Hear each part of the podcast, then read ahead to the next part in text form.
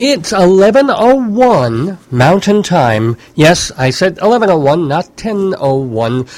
An hour late here in the neighborhood, but definitely here for the upcoming show, Dave's Gone By. It's a show of comedy, music, interviews, humor, all sorts of fun stuff. Got a great show for you. Apologies for the lateness. I will explain. But before anything else, got to remind you that you're listening to UNC Radio, the radio station of the University of Northern Colorado. I'm Dave Lefkowitz. The name of the show is Dave's Gone By. It begins with Captain Beefheart and the Magic Band doing Tropical Hot Dog Night, a song that sounds a little something like this.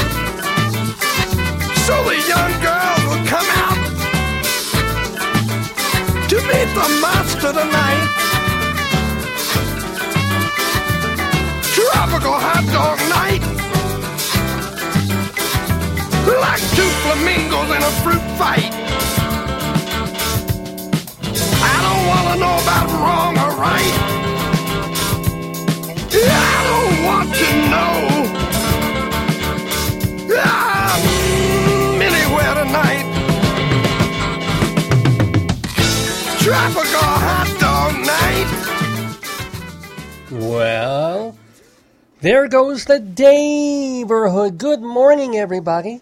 Here at the University of Northern Colorado and all over the country and all over the world. It's 11.03 Mountain Time. And yes, we're an hour late starting today. Apologies for that. I will explain. But the main thing is, I'm here, you're here. The show is Dave's Gone By. It's episode 425. That's right. We've actually done 424 previous of these, most of which are available online at the website davesgoneby.com for you to listen to. But we'll tell we'll talk about the archives later. First, the main thing is to welcome you to this brand new live edition, June 1st, 2013. We're calling it Schlocks and Bonds because we have, um, well, a really, really cool and amazing guest coming into the neighborhood to talk not to me, but to Rabbi Sol Solomon. So yeah, already you know it's going to be an amazing show. You got a great guest, I'm promising you that, and Rabbi Sol pretty much you know, it's 80% done right from there. The, the other 20% can be crap, but when you hear that, you know you're in good hands for the rest of the show. Because, uh, well, Rabbi Sol Solomon, of course, is the spiritual leader of this program. He's also the founder of Temple Sons of Bitches in Great Neck, New York, a very uh, powerful presence on this program. He's also an actor. He's done a one-person show in New York and here in uh, in Greeley and in Weld County, and he's coming back to do that show. But the main thing is, he'll be talking to our very special guest, veteran rock and roller Gary U.S. Bonds. Gary U.S. Bonds has been around since, my God, the 1950s, doing his thing. He had that big hit, Quarter to Three, and another one called New Orleans. Yeah, a few hits, actually. And, you know, had his usual, like a lot of rock and rollers, ups and downs over the decades and stuff, and then kind of found his footing and voice again, especially when he started hanging out with oh, this fellow named Little Stevie Van Zandt, who introduced him to a friend of his, guy named Bruce, and they really hit it off, and now they're, you know, they're kind of palsy with the band, and Bruce has sung with Gary U.S. Bonds, and, and they all played Jersey together. I mean, it's just, you know, it was a second life for this guy. And I was having basically a third life, well into the fifth decade of his career, still making music, still making new music, and touring and live music, and he's got his autobiography out. It's called Buy U.S. Bonds. B-Y U.S. Bonds. Get it? Really cool. Anywho, um, yeah, he's got a lot of st- stories to tell and things to talk about. People know about his um, friendship with Stevie and Bruce Springsteen and all those folks. They may not know he knew a lot of other people back in the day. Was friends with Otis Redding and folks like that. So yeah, Rabbi Sol has this long list of questions to ask Gary U.S. Bonds. Hopefully, he'll ask a bunch. I, I, can't wait to hear. It should be really fun and interesting conversation. And of course, we'll be hearing a bunch of the hits and and uh, more recent music from Gary U.S. Bonds. So do not turn the dial because um, we got that coming up. We also have our Inside Broadway segment. Still a lot of news coming out of New York, even though the season is technically over, but of course the Tony Awards are just one more week away. I'll be talking about that as well, not to mention that our next program next week will be our big, big, big Tony Award show. That's really exciting. Oh, so much to tell you. And we'll be having our Bob Dylan segment, Bob Dylan Sooner or Later, where, or Sooner and Later, excuse me, where we play songs from all different times of Robert Zimmerman's career from the earliest, you know, those bedroom recordings in 1958 all the way up through his most recent album, Tempest, and the Christmas album, and bootlegs and official bootlegs, blah, blah, blah. Anywho, in honor of Gary U.S. Bonds being in the neighborhood today, our topic for Bob Dylan sooner and later will be bonds and things like that. Things that have to do somehow in some strange tangential way with Gary U.S. Bonds. So we'll play a bunch of Bob Dylan songs. Also, we'll have a couple of Saturday segues where we play um, music, duh, uh, you know, uh, theme type music. So one of our our themes is going to be Jersey Shore or Jersey especially, because just a few days ago they officially, quote unquote, reopened uh, sections of the Jersey Shore that had been closed because of Hurricane Sandy. They were just so badly damaged and had to be worked on. And there's still tons and tons of problems uh, on Long Island, let alone in New Jersey too. But it was it, they got hit bad there. And so Barack Obama came down there, and Chris Christie came down there too. And they had another of their photo op love bromance hug-ins, which I am all for, which I think is what politicians ought to do when the going gets tough. You know, I work together, I give a little. You work together, you give a little. We get stuff done. It doesn't have to be filibusters. It doesn't have to be you know, hate, hate, hate, vilify, vilify, vilify, stop everything this guy's trying to do. Um, you know, until we get our guy in, and then the other side. It's just you know, the horror of the bottleneck of American politics is, is would be hilarious if it weren't sad. So it's unfortunately this huge big deal when um, two politicians from very different sides step across the, the platform and say, okay, you know, and Chris Christie had to be the bigger man in this case. He had to go to Barack Obama and say, you know, I realize I'm a conservative. I'm a staunch government out of our business kind of guy and I may be running for higher office one day too. And you know, and I need the conservatives and the Tea Party teabaggers on my side too. However, we just had worst hurricane this place has seen in a hundred years, doing gazillions worth of damage. We can do some fixing ourselves, but you know, be nice really if we could get a handout, a big one, from Uncle Sam. And Barack Obama nodded and said, well, okay, that's what the government's for. Keep things going and to get businesses rebuilt uh, as best they can in a recession, you know. And so they shook hands, they had the photo op, the, the, uh, the Tea Party people swore off Chris Christie for being a traitor of some sort.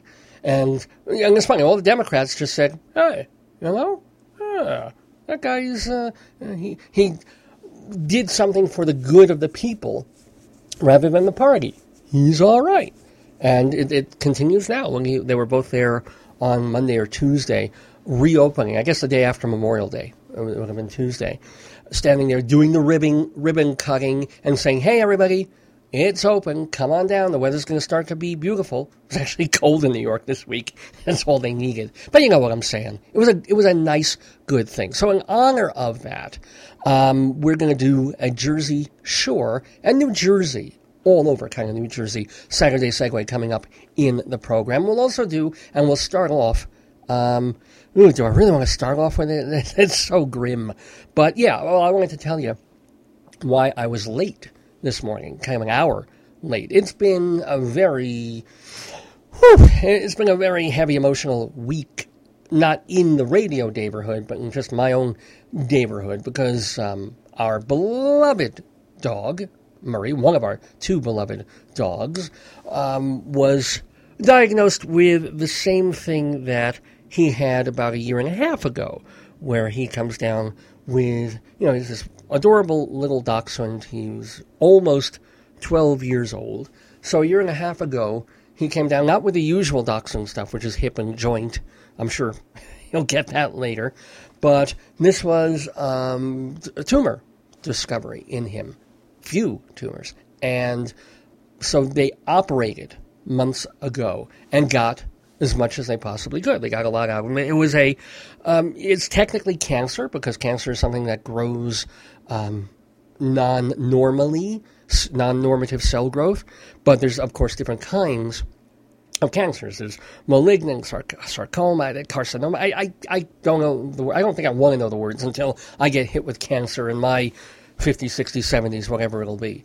But so Murray, they found it, they operated, they pulled it. He was great. He was fine, fabulous, recovered very quickly. And then, you know, a few weeks ago, we discovered that it grew back in a bigger way because it's a, it may not be going into the bones. It may not be a sarcoma, carcinoma, tumory thing, but it is a fatty tumor. It's a lipoma, is what they call it. So uh, they had to open him back up and get more and more and more.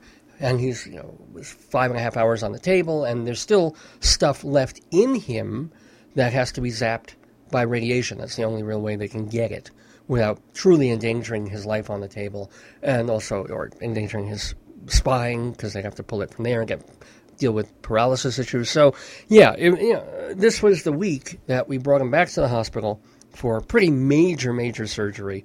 And so, just trying to, to deal with that. If you're a dog owner, you know what the hell I'm talking about, or a cat owner.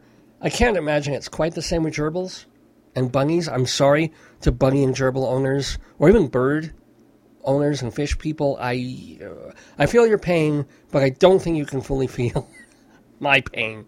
Sorry, but other dog and cat, you know what I'm talking about. Any little thing, right? And if I am tied to my dog that way, my wife is about 50 times more tied to our little dogs. I mean, forget. They, they cough. She's running to the vet. So she was a basket case this week. I was almost a basket case this, this week. It was not fun. And went into surgery on Wednesday, had it done. Wonderful doctor at the uh, CSU, because that's where they do the oncology and the major medical for. They're known as the best place for cancer type things and surgical things for animals. So it's, it's over at CSU in Fort Collins. We go there terrific woman named Dr. Heron uh, did the surgery and kept us posted and called us and you know, gave us all the information. Really nice and wonderful. Frank, the, the I guess intern he is, uh, or doing the, the, rounds, was helping out with all the stuff that she wasn't doing. You know, um, and thank God, thank God. You know, next day he's doing better. He's a little swollen. Da, da, da, but he's fine. Day after, even better. And then this morning, because our wonderful, terrific Dr. Heron. She's so terrific that she's been there three years and her residency's up. She has to leave. I, I, do not understand. It's in academia too, and the medical community, especially. You go a couple of places, you can be just fantastic, and you still have to go. You still have to go looking for jobs and be elsewhere. Um, you know, I, I think they should fight to keep people like her for as long as they can. But it doesn't work like that. So she's off on a job interview. we had to get our dog at like first thing in the morning because she's on a plane right now flying in to find some, I guess, other residency or a job. So wish her tremendous luck. But it meant we had to pile in the car, 6.30 in the morning, zip up to CSU, um, make sure that our doggy was ready to take home, which he was.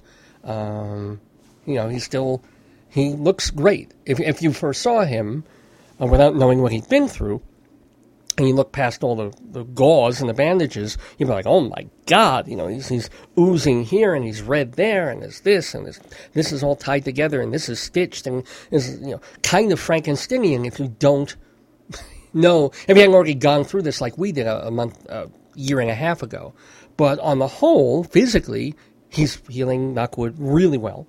Looks great, ready to come home. So, of course, we grabbed, we, if we could take him home, we brought him home resting, but that's the reason I couldn't start the show at 10. We were still on the road, getting back, got him some water, made him comfortable, boom, and uh, you know, we'll be looking after him all day today, and hopefully uh, we'll get him back in to be looked at on Tuesday, uh, just to see how he's doing, you know, get the stitches out a week later, and then yay, radiation. Fun, fun, fun, fun, fun.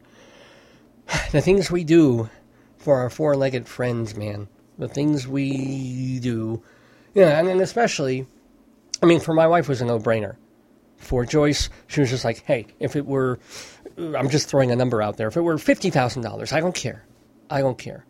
You know, it's our dog, whatever it costs, whatever it takes. Which is not really what you want to tell a doctor or any organization when you're walking in the door. It's like, yeah, you just here's a blank check, pick a number, write it down, we'll pay it just save our doggy. Um, you know, I'm I'm habsy wabsy about that because I'm more of a an old school, cheap, Jewishly raised Jew, um, and also it's not as if our dog is six years old or something. He's already twelve. So there's always that thing in the back of your mind of you can go through everything and only buy him what a month, a week, uh, ten weeks.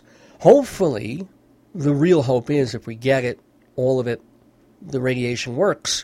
Um, after a full month of procedures, uh, we could have bought him three, four more years, which should be amazing, and then totally, you know, more than worthwhile, double, ten times over. One hopes. We'll see. Um, I just, you know, back of my mind is, will we be in this position again a year and a half from now? When it will all grow back despite the surgery, despite the radiation, and then we'll have a 13 and a half or a 14 year old dog and have to make it as well. Do we want to spend X amount, put him through another surgery, put him through more radiation or chemo, whatever they'll, they'll give him, and for the sake of giving him, instead of two more years, half a year? I don't know. I mean, I know that'll be facing us down the line. I don't want to think about it, but it's all I can think about. Anywho, with all that in mind, let us start our Dave's Gone By episode with the grimmest Saturday segue I think we've ever done on. Let's get out of the way. I want to do the Jersey stuff later, and let's do our first Saturday segue first. This is um, songs about hospitals, and I've got to say just really terrific things about the vet hospital at um, CSU in um, Fort Collins. I mean, just terrific people really seem. I mean, maybe it's all an act. Maybe they have to seem like they care because that's the Hippocratic oath. But they're not just you know numbers uh, and and they go out of their way to make you feel like you're important. The animal is important too, but it's not. It, it's it's all about the animal, but it's also about the people who have to go and care and pay for the animal. So they know that and they don't disregard that, and that's that's kind of neat. And it's like like modern doctors who schedule you for five minutes and then sort of walk away and then come back and boom, you're done, you're in, you're out. It's this revolving door medical situation that uh, we all have in modern hospitals and, and regular doctor's offices these days. So can't really praise enough the CSU team and CSU folks. And so, going to play some hospital songs. They're not happy hospital songs, alas. I, I, wish I could play. I wish I could find some really happy ones because so far it's been a wonderful outcome. They've been terrific, and the, the dog's healing. So, yay! But you're not to go on iTunes or the internet and find many songs that go, I love me hospital. I love to go there every day. Uh, you know, it, it's just, it's just not going to be. So instead, let's play some not so happy hospital songs just to um, Oh, I don't know. I'm a mess. I'm just a mess this morning, but very glad to be here. Very glad to be away from everything that was going on this week in my little room, in my little corner, with my microphone, with all of you listening, with my little laptop with my songs on it, with my website, which is davesgoneby.com. Remember, that's Dave, like my name, davesgoneby.com. Uh, you can email me your best wishes for our doggy and uh, or or your requests for the show and ideas.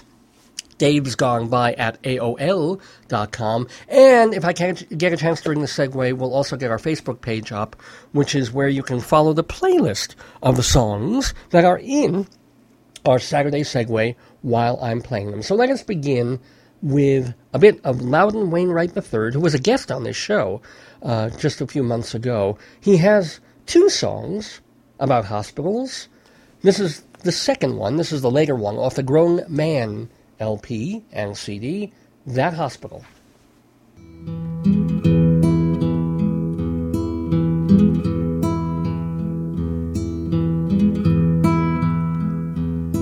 Steve, little Bucky Herdman, paddle boiling me. Drank two cases of beer one night, the VW hit a tree. Bucky wound up in the emergency room. This was 64 or 5.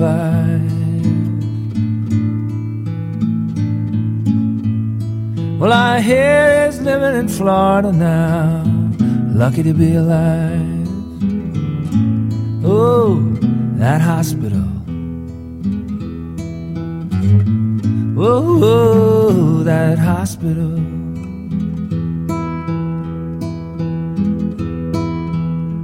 Well, my dad freaked out and he wound up there one Christmas way back when. I remember going to see him, he was my age now back then. I kept staring out of that window, I could not look in his face. He said, I won't be home for Christmas, son. You're gonna have to take my place at hospital. Gonna stay there in that hospital.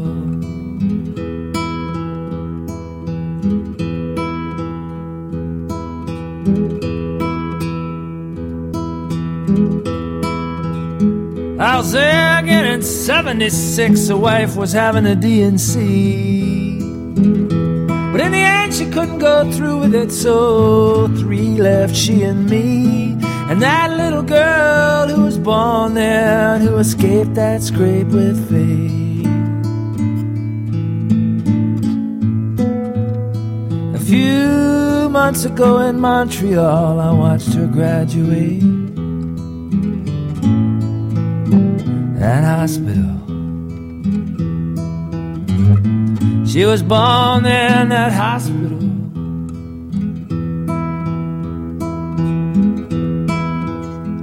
Yeah, my sister was born in that hospital too, and now my mother's in there.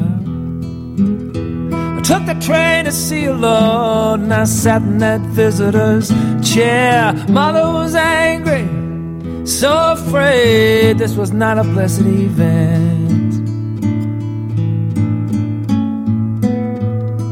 Now I'm riding back on that train, wondering where our lives went. That hospital. I keep going back.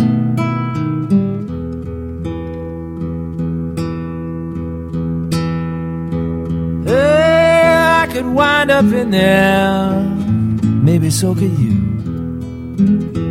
Anything can happen when there's nothing we can do. And if you come to see me, Lord, you sit in that visitor's chair.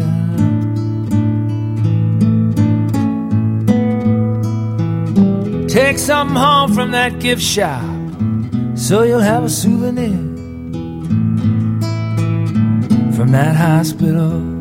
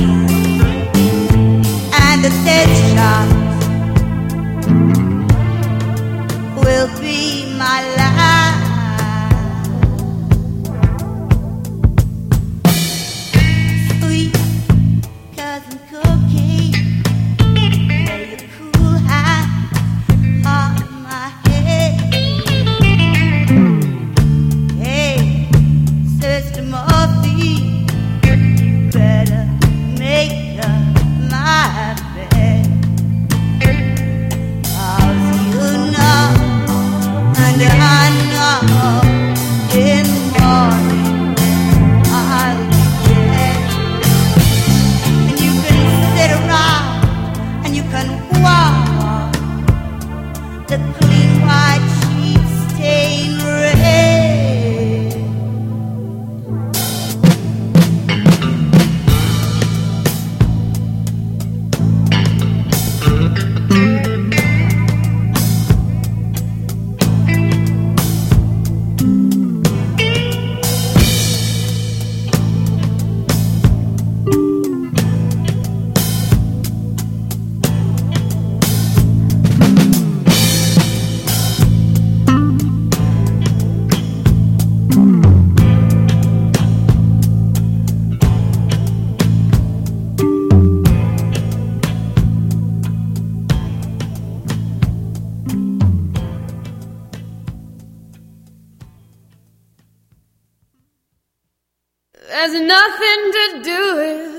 Just lie and complain in bed at the hospital. Coming and going, asleep and awake in bed at the hospital. I've got one.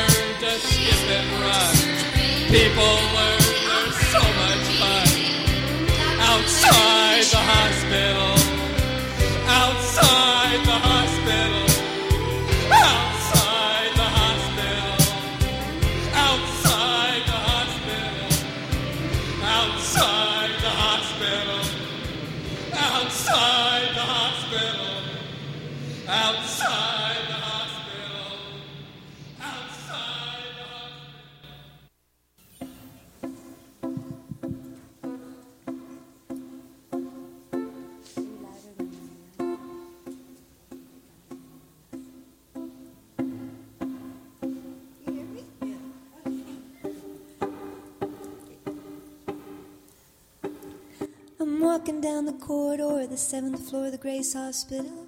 I'm gonna make it to the end. I'm gonna smoke a cigarette because a cigarette is my only friend. I can hear my slippers slapping, I can feel my gown a flapping. Got my whole being set into making it to the end of the seventh floor corridor the Grace Hospital. These are my people.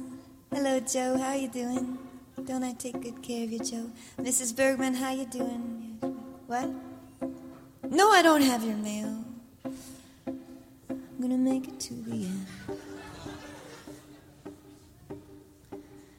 When I make it to the end, I will smoke my cigarette. They make it very hard to smoke here, but I've got it all figured out. Make it hard, and it builds up your strength. They don't want you to check out. Oh, there's a man in traffic below. He's all revved up with nowhere to go. He's cursing and swearing, watching the raindrops roll down his windshield. He's stuck in rush hour traffic and he's saying, Oh, I should have bought that farm. I would have been home by now. Would have been milking cows and slopping pigs and saying benign things to my benign wife. And instead of sitting here looking up the tailpipe of someone I do not even know and probably wouldn't like, and looking up at the face at the end of the seventh floor of the Grace Hospital. Seventh floor of the Grace Hospital. Everything's green here, like a green nightmare. They come every Thursday morning, they spend an hour in the boardroom making decisions like this. They say, Oh, yeah. Grass, like the trees. That'll make everyone brighten up and feel so happy, make them feel so pleased. I'm so pleased when I get out of here. I'm gonna write fucking greeting cards. Tell everyone how sweet it is here. Oh, it just reminds everybody of their own shit and their own puke. And oh, the blonde, she pats her hair and she tastes aluminum chlorohydrate on her fingertips. And oh, Daniel, yes, would you come into the office, please? I'm walking down the corridor of the Grace Hospital. I'm gonna look out at the rain, at the sweet, sweet rain. There's a man in traffic below. He's all wrapped up with nowhere to go. Cursing and swearing, watching the goddamn raindrops roll. Roll down his windshield, and he's a boy saying, I should have bought that farm in the country. I would have been home by now. Would have been slopping pigs and milking cows. Looking up the tailpipe of someone I do not know and probably would not even like it. Oh, I'm watching this face at the end of the seventh corridor. Grace Hospital, looking out at the goddamn rain. I'm walking down the corridor. Oh, I'm starting to get withdrawal. Oh, but I'm gonna make it to the end. I can feel my gown flapping, and I can hear my slippers slapping. Oh, oh, hello, Mrs. Bergman. No, I don't have the goddamn mail. And if you don't keep your dog tied up, I'm gonna have the dog catcher come. I don't care if you're 90 years old, I'm gonna go any minute. And he's 16, and you've been together all this time. He's gonna take him away. Don't ask me for the mail. Daniel, will you come into the office? I'm walking down the corridor of the Grace Hospital, me and my bride. There's gonna be a wedding today. I'm feeling so happy inside. Oh, me and my rolling bride, here we go hand in hand, needle and arm. She is my only friend. When I get to the end, I will look out at the traffic below and I will, I will smile sort of sweetly and tilt my head. And everyone will look up and think that I'm looking out at the rain as if it's the sweetest thing I've ever seen. And Grace Hospital is a terminal hospital, and everybody knows that. And maybe that's why the food's so bad. And can I see your fucking boarding passes, please? Oh.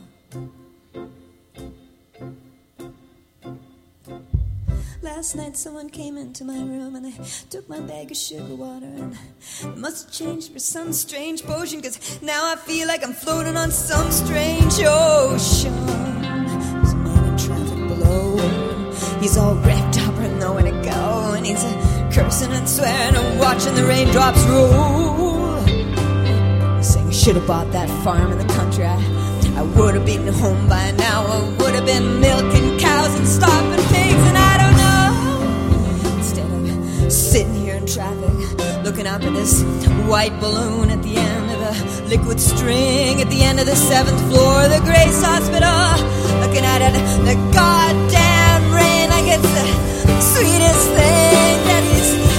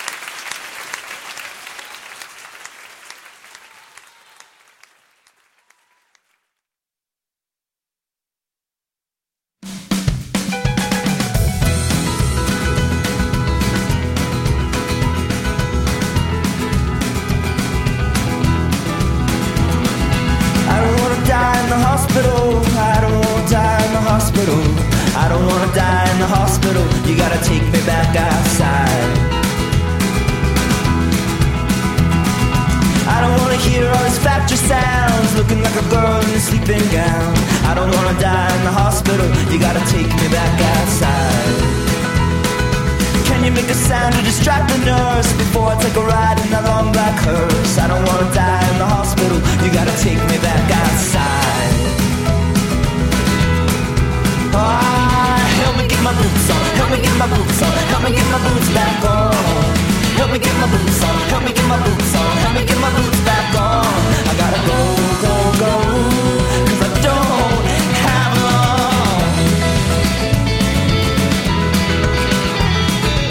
Don't give a damn what the doctors say. I ain't gonna spend another lonesome day. I don't wanna die in the hospital. You gotta take me back outside. They don't let you smoke and you can't get drunk. All there is to watch are these soap operas. I don't wanna die in the hospital. You gotta take me back outside. Can you get this tube out of my arm? Morphine in my blood like a slow sex. I don't wanna die in the hospital. You gotta take me back outside. Help me get my boots on. Help me get my boots on. Help me get my boots back on. Help me get my boots on. Help me get my boots on. Help me get my boots back on. I gotta go, go, I don't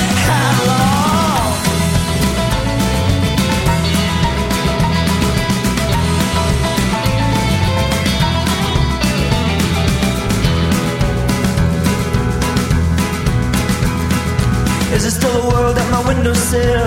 All there ever was, I remember still. I don't wanna die in this hospital. You gotta take me back outside. Don't know when it's day or when it's night. All I ever see are fluorescent lights. I don't wanna die in this hospital. You gotta take me back outside. They give me all these flowers and these big balloons, but I don't wanna stay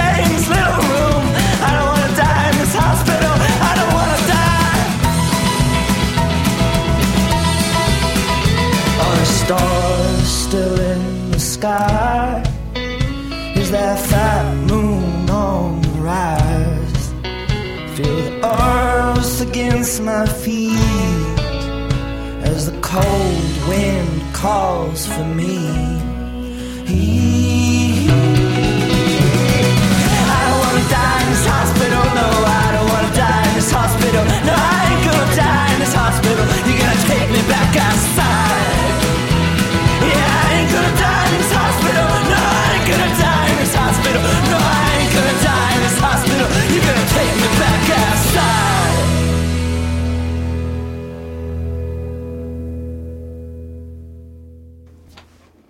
Had to conclude on a lively, kicky note there. Much more fun note than most of those songs that we played in our first Saturday, Saturday segue of the program. The program being Dave's Gone By, Saturday Segues being something that we do where we play a couple of songs all about a certain theme. And since we were able, thank you God, thank you doctors, uh, to be able to take our beloved dog Murray home from the hospital uh, in one piece, minus most of the tumors, and you know, plus an appetite, and plus you know, working bowels, bladders, all that sort of thing. You know, kind of a you know, a grateful day in the neighborhood, but a tough week certainly. And so that Saturday segue all about hospitals, well, human hospitals for the most part. And I'm going to our Facebook page so I can tell you what the tracks are that we played in that segue. You can go there too. It's Radio Dave Lefkowitz is our Facebook page. Radio Dave Lefkowitz, but I imagine you can also sort of Google Facebook and Dave's Gone By and find it just the same. And you will find that we have played in that set Loudon Wainwright III with his song That Hospital, all about how uh, the hospital has had figured in to his life and the life of his family in lots and lots of different ways for many, many years, positive and negative, or, or joyous and sad. We followed Loudon Wainwright III with Marianne Faithfull doing Sister Morphine, a song that she co wrote, at least to some extent, with Jagger and Richard for their Sticky Fingers album. Well, they did it there. She also had a single version of it, backed by the Rolling Stones. I think we played that one time here a while ago. Uh, we didn't play that version. We played a much later uh, cover of the song. Well, her own cover of her own song, uh, Sister Morphine from Marianne Faithfull. And then Florence and the Machine with Hospital Beds, kind of a B-side track of theirs. Counting Crows doing Hospital. Wild Man Fischer with Outside the Hospital, really cool number there, backed by Barnes and Barnes, of course. Jane Siberry, I I think that's just an absolute masterpiece. Grace Hospital, what CD was that on? She uh, she did this trilogy of CDs about 15, 20 years ago. Uh, really uneven stuff and a lot of um, you know, some Laurie Anderson-y things that you don't really want to hear that many times, but there's there's gems. And that's one of the, the great masterpieces of her career. Grace Hospital from the New York trilogy set that she did, staring into that goddamn rain from that hospital window. Amazing number. But couldn't leave it there. Couldn't leave it. It's just so devastating. Had to go to Conor Oberst with I Don't Want to Die in a hospital. And hopefully most of us won't. Or if we do, we'll be so numbed or comatose that we won't really know if and when and how it's happening.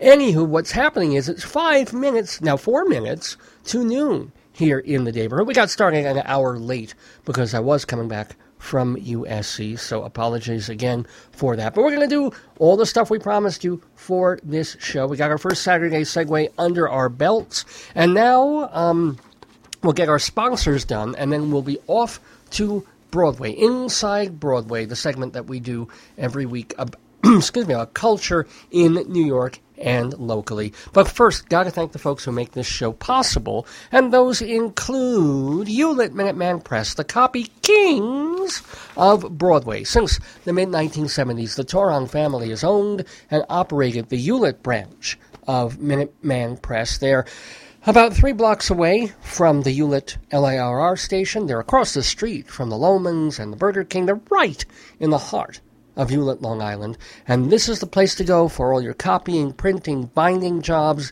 If you want your logo on a calendar or a golf ball or a mug or a pencil, any of that, they do it. They do it well. They can also do everything from helping with your wedding invitations to holiday cards. It's almost no, no. It's not time to think about Jewish New Year cards. Not yet. Let's get through the summer before we start thinking about that in, in August. But still, but still, if you're an early planner, Go to Hewlett Minuteman Press and say, hey, uh, let, let me ha- see your cards with apples and honey on them.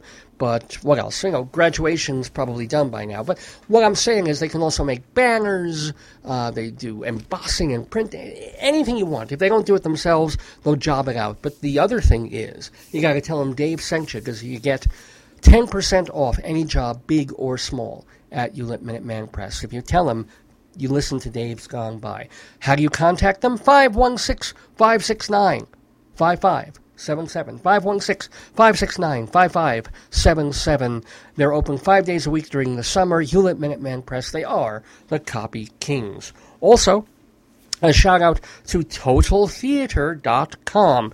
This is an absolutely free website of theater reviews, theater articles, and interviews from New York, from regionals, and from all over the world. If you go to the Criticopia section, you click and you can read reviews of pretty much every Broadway show playing. See what our writers thought about it. You can see a lot of off Broadway reviews, even off off reviews, shows from um, California, shows from, let's see, Michigan, uh, where am I thinking? Uh, Wisconsin, certainly you know, pick a state. There's reviews from there, including brand new and recent ones, and sometimes even international theater. There, there's a critic who's covering shows at the very, very lauded and marvelous Shakespeare and Stratford festivals, and he's writing about those up in Canada. So, yeah, you've got to check out TotalTheater.com, Criticopia for reviews, Periodica for interviews and articles. There's a really, really good article coming up.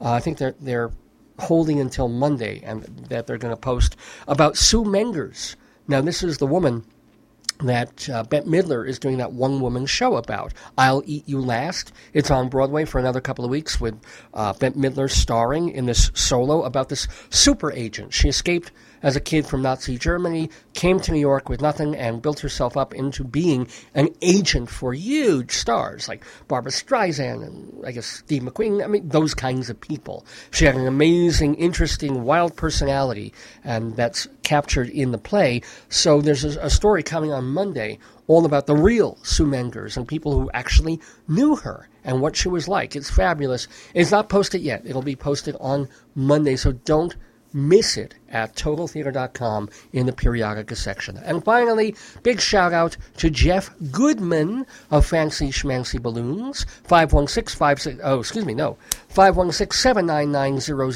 0012, 516 799 0012 for all your party decorating needs in the tri state New York area. If you want your party to look amazing or you have a particular theme in mind, like you're a New York Yankees fan and you want, you know, a lot of pinstripes and Yankee themed memorabilia on the tables, that's the guy to go to. If you're a Hunger Games fan, a Harry Potter fan, um, you know, he can do archways and centerpieces. Oh, uh, we seem to have a phone call. Let's see if I can get this person on the air. Just give me a mo. UNC Radio, you are on the air. Hi, honey, it's me. Okay, should I? Do you want to talk on the air or do you want to talk off? Probably off the air. Okay, um, I'll be right there. Okay, um, that that is uh, my beloved and darling wife. So apparently something to talk about with the dog. So I'm gonna throw it to some. Oh, you know what we're gonna do? I'm gonna push off inside Broadway. Gonna hold that off, and instead we're gonna start our Gary U.S. Bonds interview with Rabbi Sol Solomon. He is the founder and spiritual leader of Temple Sons of Bitches in Great Neck, New York. He got the opportunity to talk to veteran rock and roller, almost 60 years now. Uh, yeah, almost. In the business of rock from a quarter to three on. So, not to be missed, ladies and gentlemen, please welcome into the neighborhood the one, the only, the Jewish Rabbi Sol Solomon and Gary U.S. Bonds.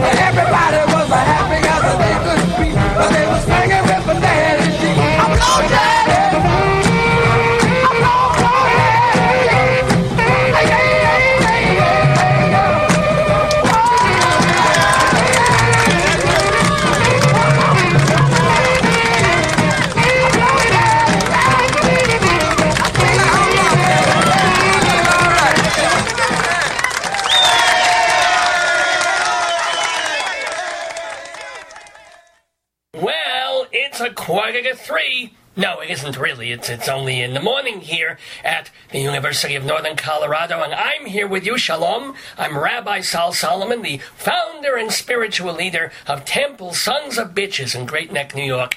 But it's a quarter to three somewhere in the world because they're playing that song by the veteran singer, songwriter, musician Gary U.S. Bonds. He's had tons of hits over the years. He's had his ups, he's had his downs, he's had his avenues, and he's had his E streets. Hint, hint.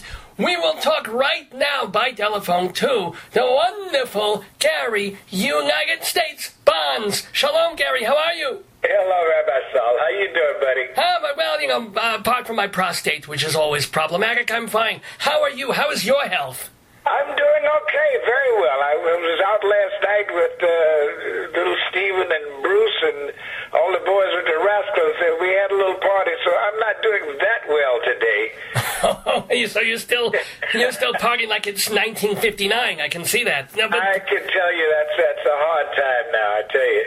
now it's very busy on Broadway right now. So you just went to see the the Rascals uh, show. How was it? Once Upon a Dream, very very excellent show that uh, Steve Van Zandt has produced and directed. Him and his wife Maureen. It's a great show. Oh, good. Oh, good. And, and you and the gang, as it were, little Stevie and, and a fellow named Bruce went. Yeah, Bruce was there. I even saw Tommy James was there, and uh, oh my God, it, it, everybody was there. It was an opening night for that, you know, and, and uh, it was a great opening night. Cousin Brucey was there. Oh, how's he doing? He's he's he's getting older, but is he in good shape? He's in great shape. Him and I hung out for about an hour last night, so yeah, he, he's in good shape because he can talk you to death if need be. well, so can I on a given day. Do you remember the very first time you met some of the great radio DJs like Cousin Brucey, and you probably met Wolfman Jack and and folks of that era? Alan Freed, yeah, even. Man Jack, of course, Dick Clark, and then there was uh, uh, Jocko Henderson. Jocko, right? Oh, Yeah, uh, there, there was uh, Papa Hot Rod, and, Virginia, was uh, Jack uh, Big Daddy Holmes.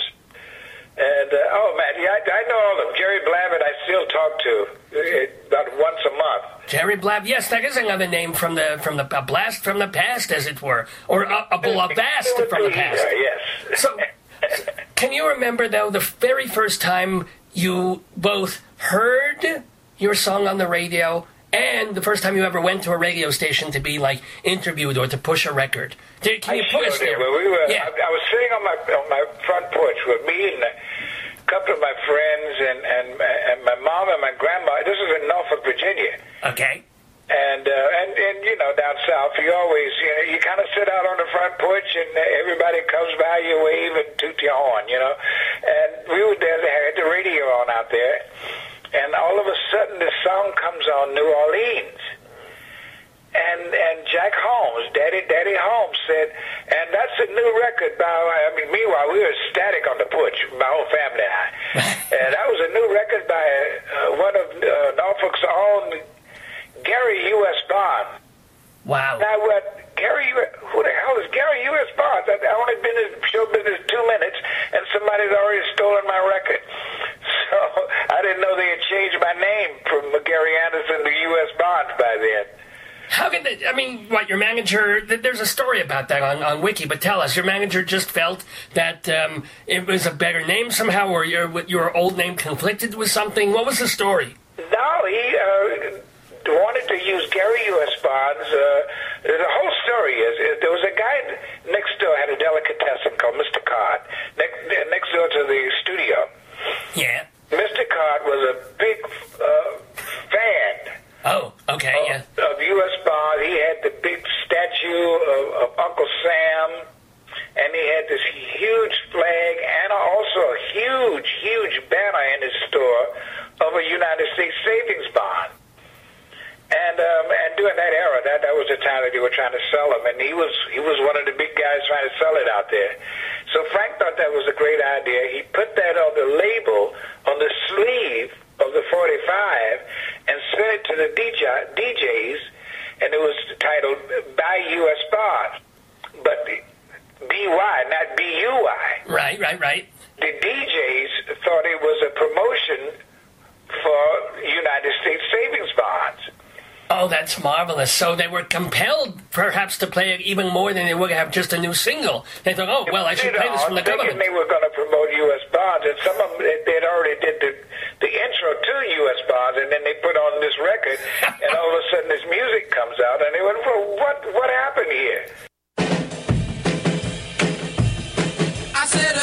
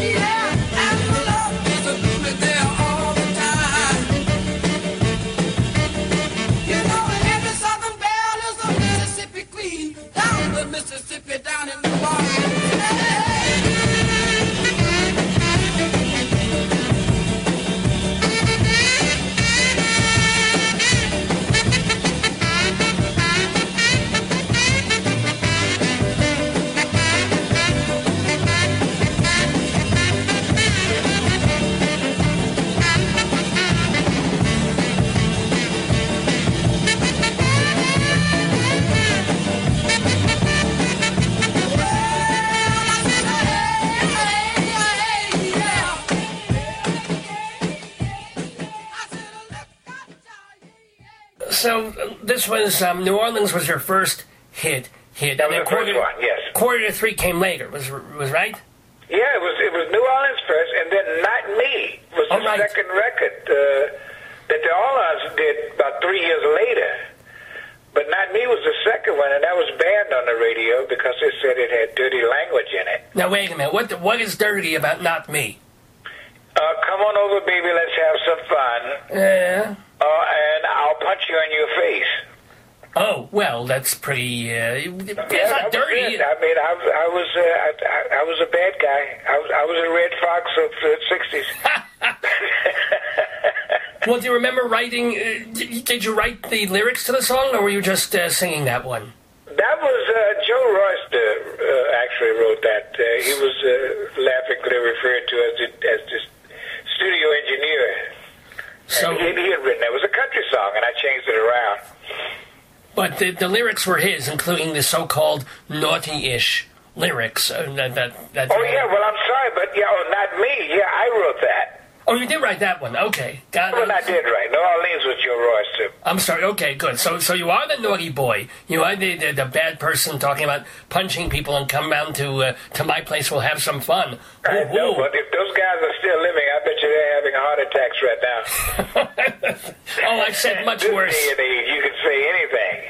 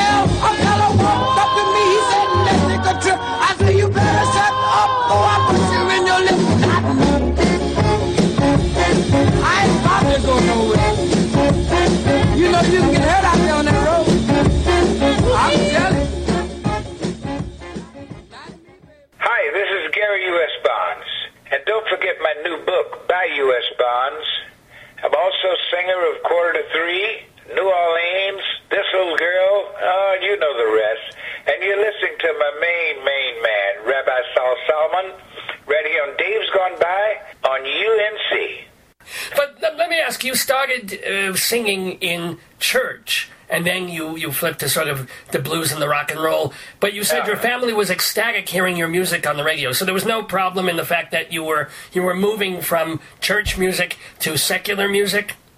Well, I only did church music right there in Norfolk, and, and basically only at one church uh, because the reverend there used to love to hear me sing, and I would go by his church every Sunday, and he would tell the people in there that uh, Gary's going to come in and sing, and he'd give me five dollars. Ooh, wow! And uh, we, I'd come in, I'd sing my little song, and then I'd leave out, and me and the boys would run down the street and buy a bottle of uh, orange vodka. Oh, come on!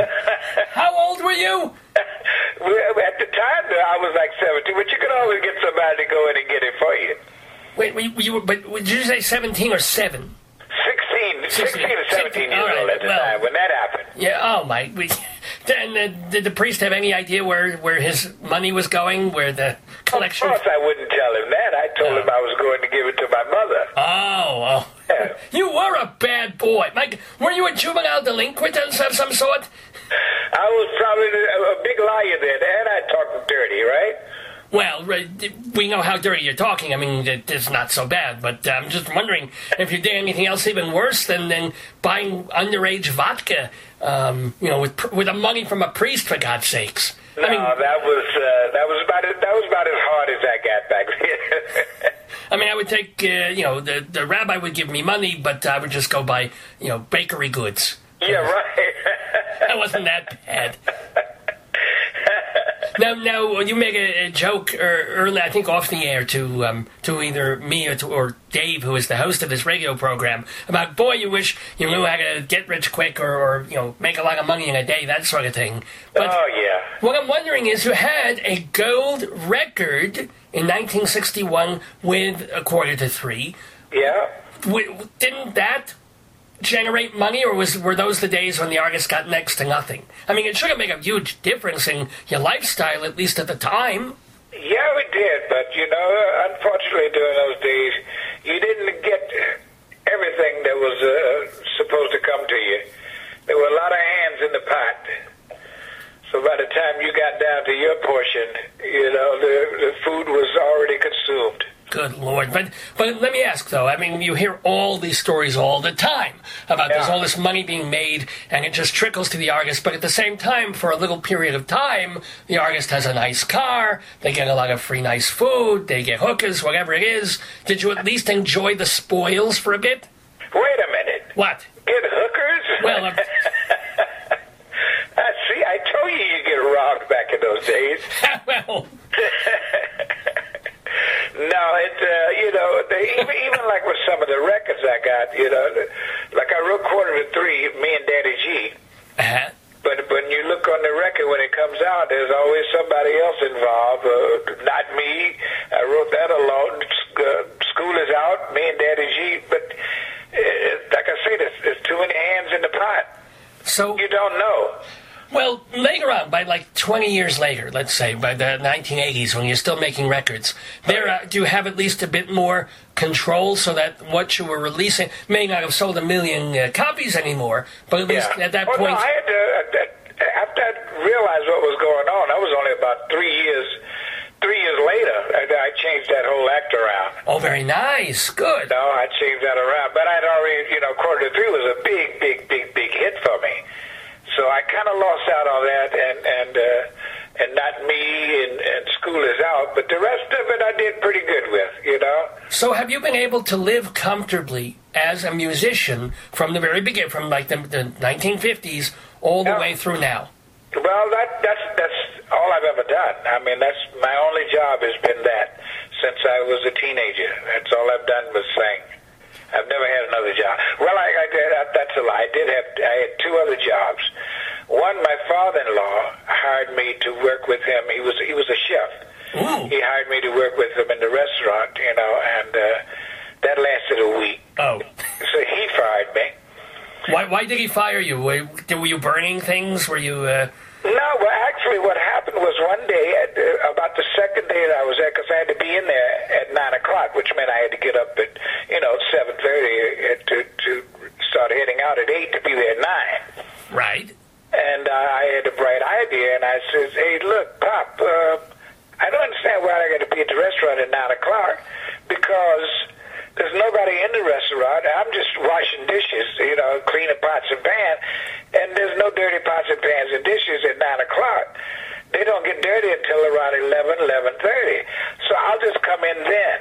Well, And he fired me. Oh. it made perfect sense to me. It, it does make sense. I mean, why didn't he just explain to you why you had to come in earlier for various reasons instead of just firing you on the that door? What did he try to explain his motives? Yeah, he did, but uh, but mom wouldn't let him get too far. Oh.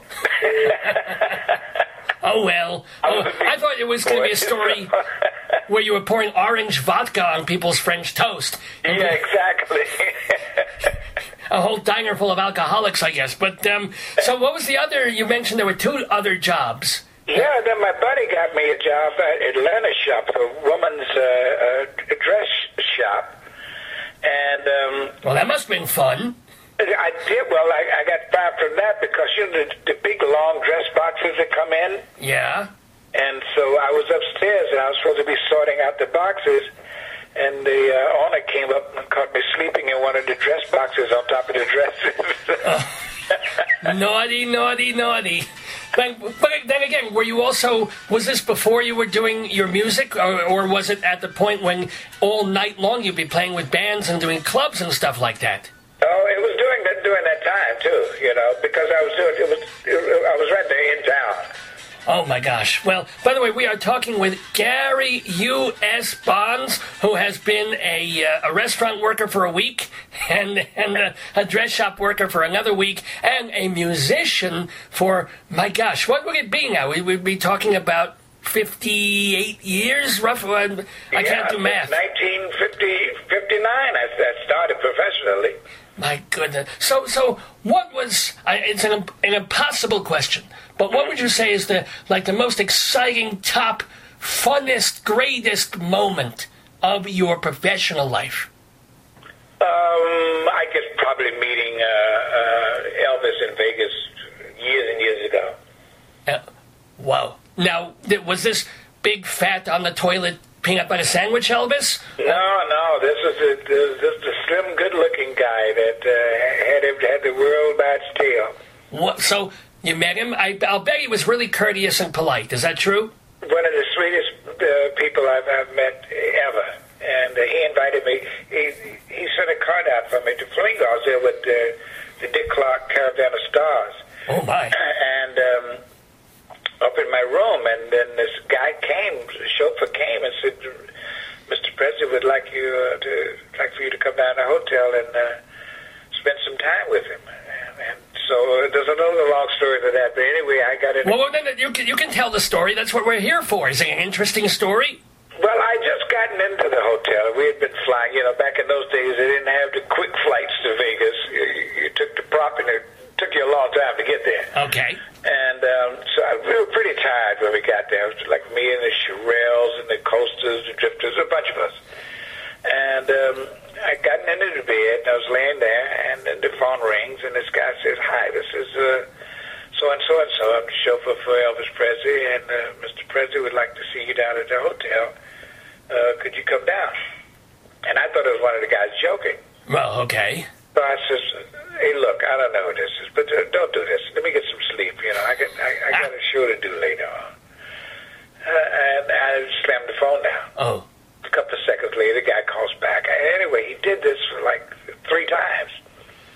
To finally, he said, "Look, you, you got to do me a favor. Trust me, I'm not kidding around here.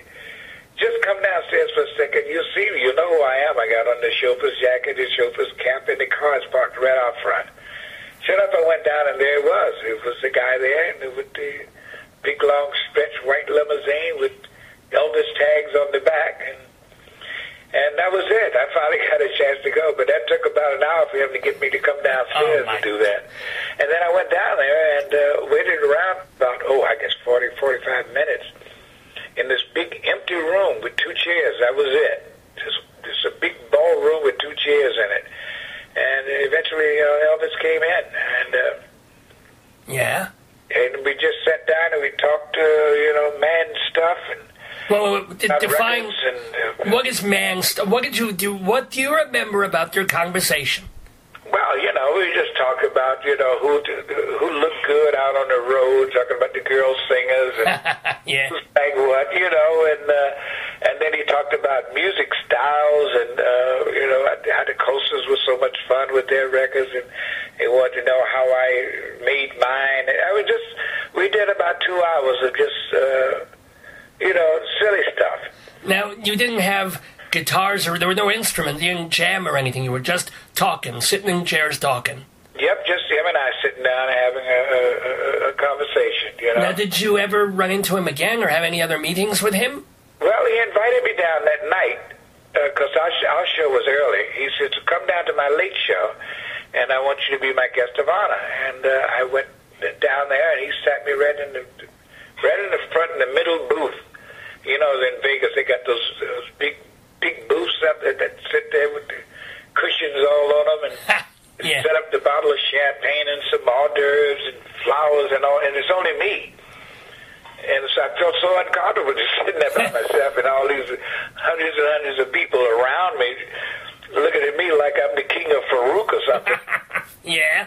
Until finally, and uh, he introduced me and uh, from stage and just made a big deal out of it. I, that was really thrilling to me. that that is very, very, very nice. But you, after that night and that day, no contact, no me- other. Never Uh, got to see him again. that's a oh well, but but you know what? You have a wonderful memory of seeing him in the prime. That's that's pretty neat. Yeah, I had to settle for Wayne Newton.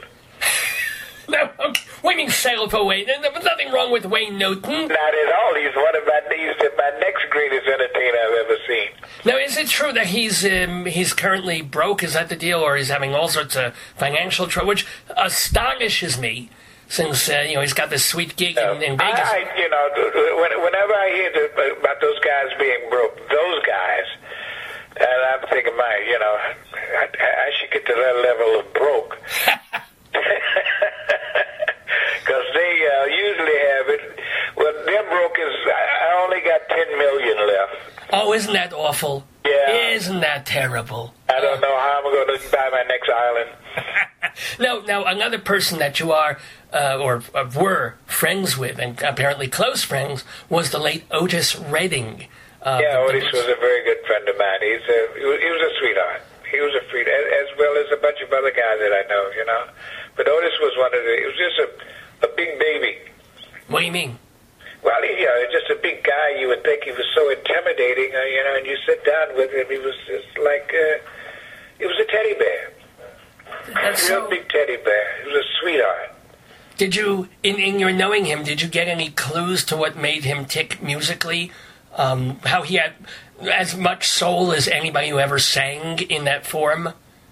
Oh yeah. Well, I, when I first saw him, uh, my my stepfather was from Macon, Georgia. So he used to take me down to Macon, Georgia, and and and I'd go out to the to the little clubs because they had what they call the uh, the, the chitlin clubs back down there. Right. And so I'd go in there and, and watch him. And that, at that time that I was seeing him, he was he was imitating a lot of people, mostly Little Richard. And he had a big uh, oh eight ten piece band, I think it was. I know it was a large band. And he was doing, you know, bop bop loo bop bop bam. I mean, just like Little Richard. All those, all those guys he was imitating. He, he was great doing that. Um, when he got to Otis Redding, to his style, that came from when he got in the studio and uh, just kind of fiddling around. He wanted to do. I think what happened was somebody, the producer, fired at the studio that day.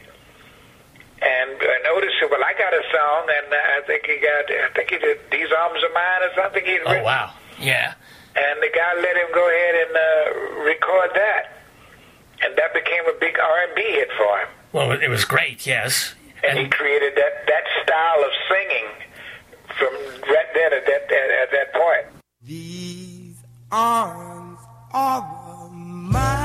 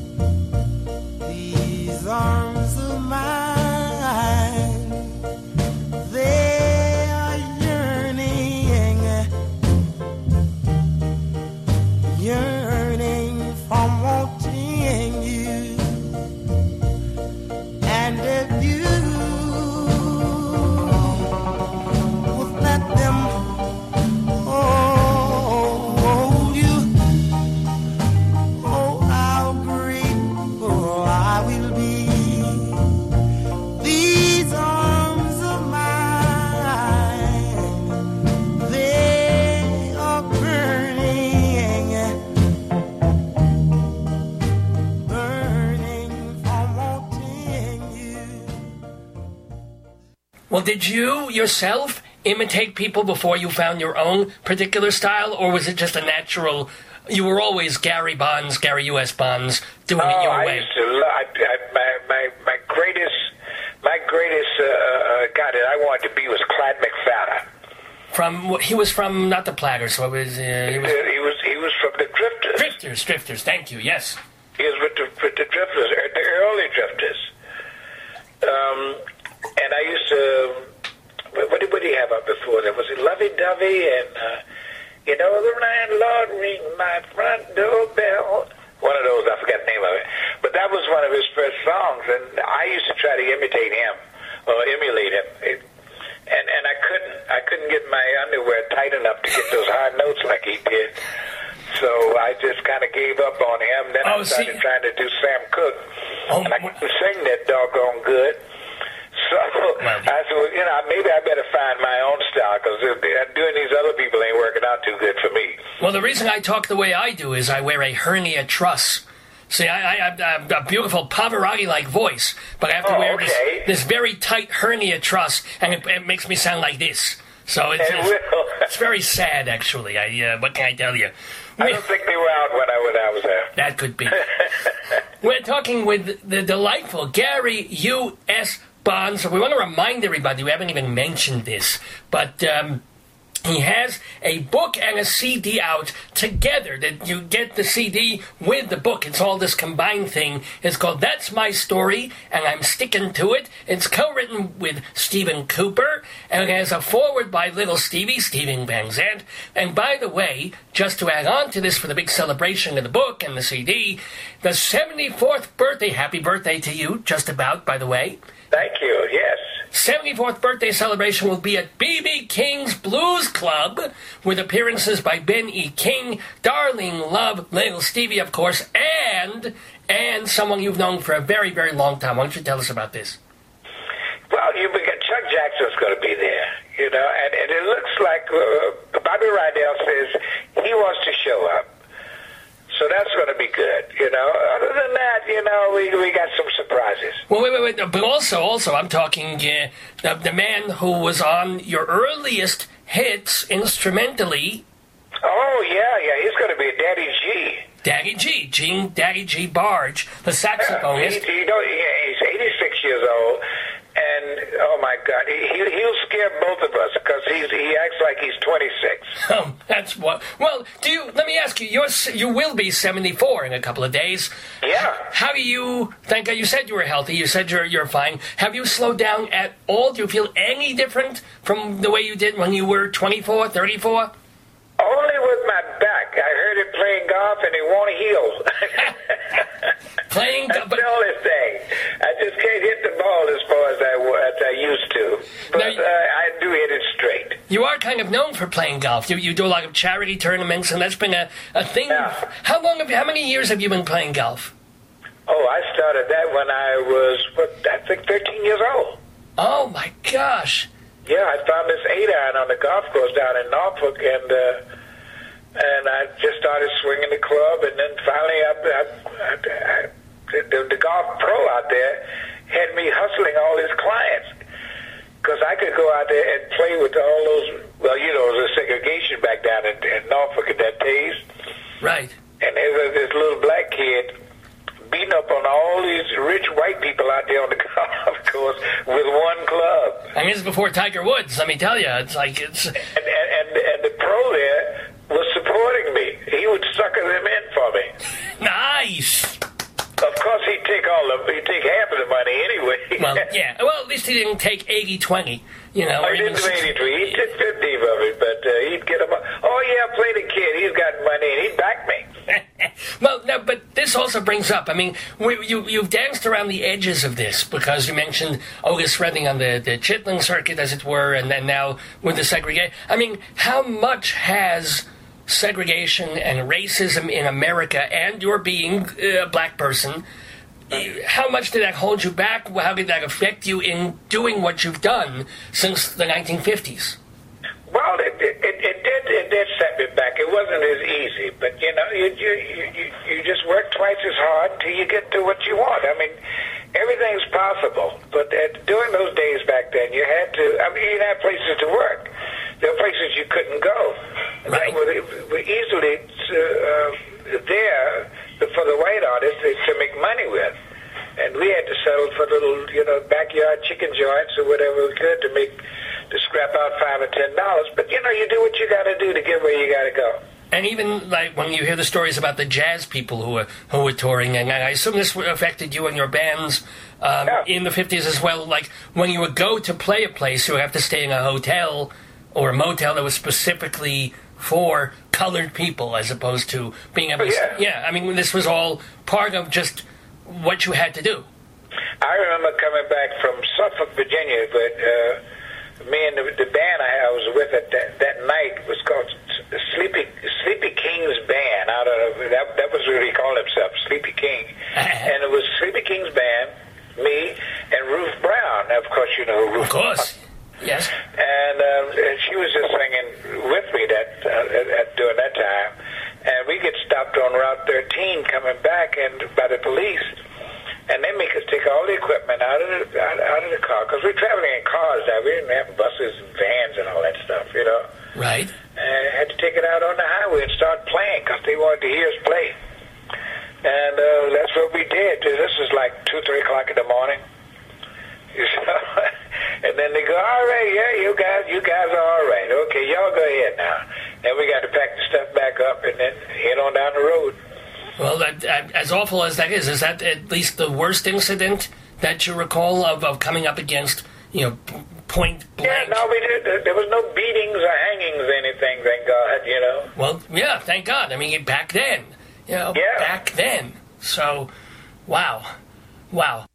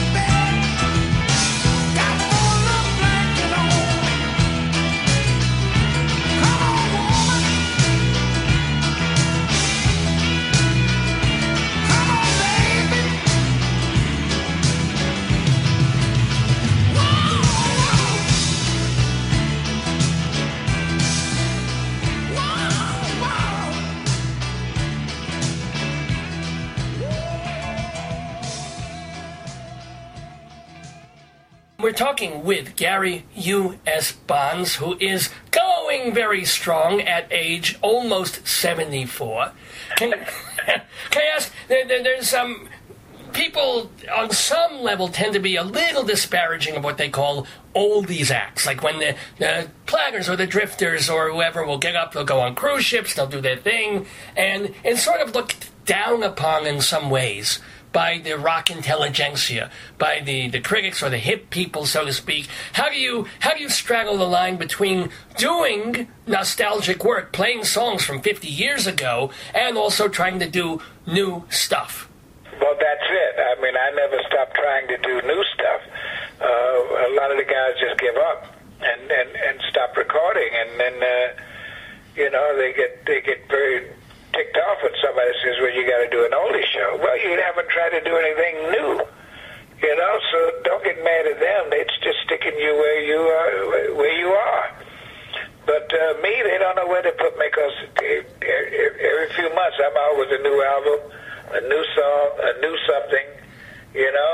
But and then, then I can go back and do those oldies. I can go back and do it, but I can come back and do the newies. I mean, yeah, the Rolling Stones are an oldies act too, but nobody nobody seems to mind that so much. You know, Nobody seems to mind that. The Rolling Stones, oh my God, yeah, they're back in the they are back in the day. Well, not as old as me, but they're back there. just, just getting getting only a few years difference, really. Just a That's couple. right, yeah. Now, one one person who or, or group Paul Anka, he's not, you know, they don't say anything about him being an oldie. Who's that? Who? Paul Anka. Oh, um, well, uh, under discussion. Come on, what was the last Paul Anka song you you heard on the radio? You're singing along My way, I guess it wasn't. He didn't sing it. Right, yeah. And that, that's only 40 years back. Come on, Paul I know, I know, but right. yeah, that's the last one I, I remember. But but okay, but let's the the people who helped keep you regenerated because okay, you had your big hits in the early '60s, and then the British invasion came and knocked a lot of people out of the box, and I'm sure the '70s was kind of certainly a little difficult for you. Yeah. Um, in the sense of not getting the airplane, not getting the, you, but you still just made records and you toured. Is that how, how you how you got by? When that's in- it. Well, during yeah. the seventies, uh, that was old disco era. Uh, that's uh, yeah. I did. I did a lot of the what they call the Holiday Inn circuit. Did, their hotels were doing a lot of shows there, and their- and their little ballrooms and stuff. You know, so I did those a lot. And, you know, I actually did some malls. Okay. They used to have a thing where you could go to malls and play. You know, uh, that was disgusting. but you could make a couple of shekels here and there. You know. Yeah, and some people were discovering it. I think the, the uh, singer Tiffany was Yeah. discovered in the Long Island Mall. Yeah. It's exactly. So, Huh? uh, uh, hey, a space is a, pay, a space. You pick up an amplifier, a guitar, you start playing wherever the hell it is. It is, you know. And in some ways, go where you gotta go. it beats a chicken shack joint. You know, I know. no, not really, because you did get some good chicken. that's right. All you get in the mall is KFC. You're right. Right. But what happened in, in the 1980s where you got hooked up with Little Stevie and, and that whole group and something exploded for you? Tell, please tell. well, that was good, but Bruce, Bruce came to see me at a show in Jersey. Uh, I think the club was called the Red Baron or something. Had a big, uh, stupid airplane on top of the roof. And uh, I was in there working. I, I had no idea who he was. He came in and... Uh, a couple of his buddies came up and said, "Look, uh, a friend of mine is sitting there with us. He wants to come up and sing a couple of songs with you." I said, "Okay." And I was sure. They told me his name, and I went back up and I said, "Well, this is gonna give me a chance to go get me a beer." I said, "Hey, ladies and gentlemen, here's a fellow out there I want you to meet. He's a great guy, you know. Give him a nice round of applause. He'll do a good job for you." Bruce Springsteen, and the crowd went absolutely berserk. So he was already famous at the very famous at this, but you had never heard of him. I had never heard of him because I was working the, you know, the, the Holiday Inn circuit. I wasn't listening to radio. I was trying to learn new songs, but uh, basically not Bruce Springsteen songs. Right. Well, yes, of course. So, so he gets up there, and then suddenly you realize, oh, I probably, I've, I've been missing something here. I know. Whoa, whoa, whoa! What happened here? Who, who is this? And did you get your beer, or did you stick around to watch him sing? I stuck around and, and I never got the beer. I stuck around and him and I we we stayed on stage for about an hour and a half just singing all kinds of songs. and the crowd was just going, "Wow." I can I, I can totally imagine that, and and then you became. It wasn't just one of these one-time things. You have stayed in touch. They been, they played on your albums. He sung on your albums. How? Yeah, how we what is became the friends kiss? that night, and from then on, then he invited me down a couple of weeks later to work with him in the stadium, uh, not stadium, at the a big coliseum in Jersey. And I went over and did some songs with him there, and then he invited me down to the next uh, uh, venue he was working at, and I songs there, and then we just all of a sudden I looked two or three years later, we, we were in the studio together. That's that's. So tell us something about either singing with Springer, working with him in a studio, making music with him, and or just hanging with him. Uh, with, with Springsteen? Yeah. Oh, he's, he's a cool guy. He really is a nice, uh, it, just like you see him on stage, that's exactly how he is in person. He's the same guy. Nothing changes. Steve Van Zandt is also the same. Crazy. He's crazy. What, what what is a crazy thing that you saw Steven Van Zandt do? Oh, well, first of all, the bandana. Oh. But no, he's just he's just a talented guy. To sit and talk with him, he's just uh, he's a laugh a minute. He's always joking, and he's got something humorous humorous to say at all times. So you know, to have a conversation with him is like a lot of fun.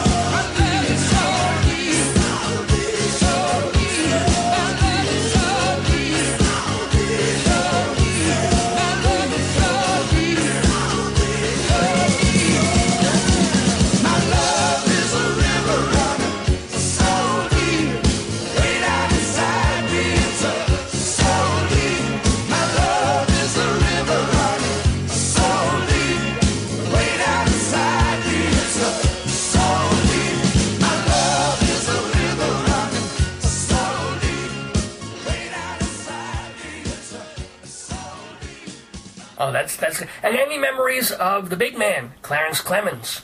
Yeah, well, Clarence and I, we we, we kind of grew up together. Now he's he's from uh, he's from Norfolk.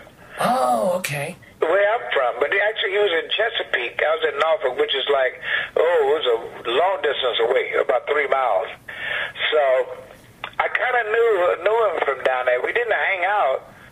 he was in a, in, a, in, a, in another uh, area. He played in different areas, you know, than I did.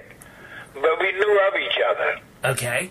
and uh, and and that was it. Uh, we no, we didn't play any ball or anything together, but we we knew each other.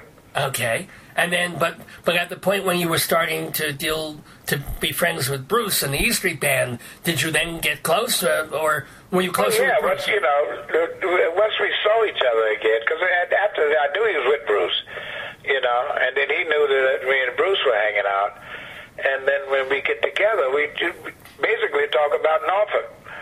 Nice. You know, and all the things we had missed down there, and what was gone, and what what they tore down, and where we used to go to eat, and uh, you remember this girl, you know, you know, the, the routine. It always to girls, doesn't it? I don't know why. Oh well. Look between your legs. You'll know why, of course. Well, I, I, I, I have- I haven't seen a girl in over 50, you know, I've been, I've been married now 50 years this March. Mazel tov, a 50th anniversary. Congratulations. Indeed, we did it to the same girl. Oh, oh. Well, maybe not congratulations. I don't know.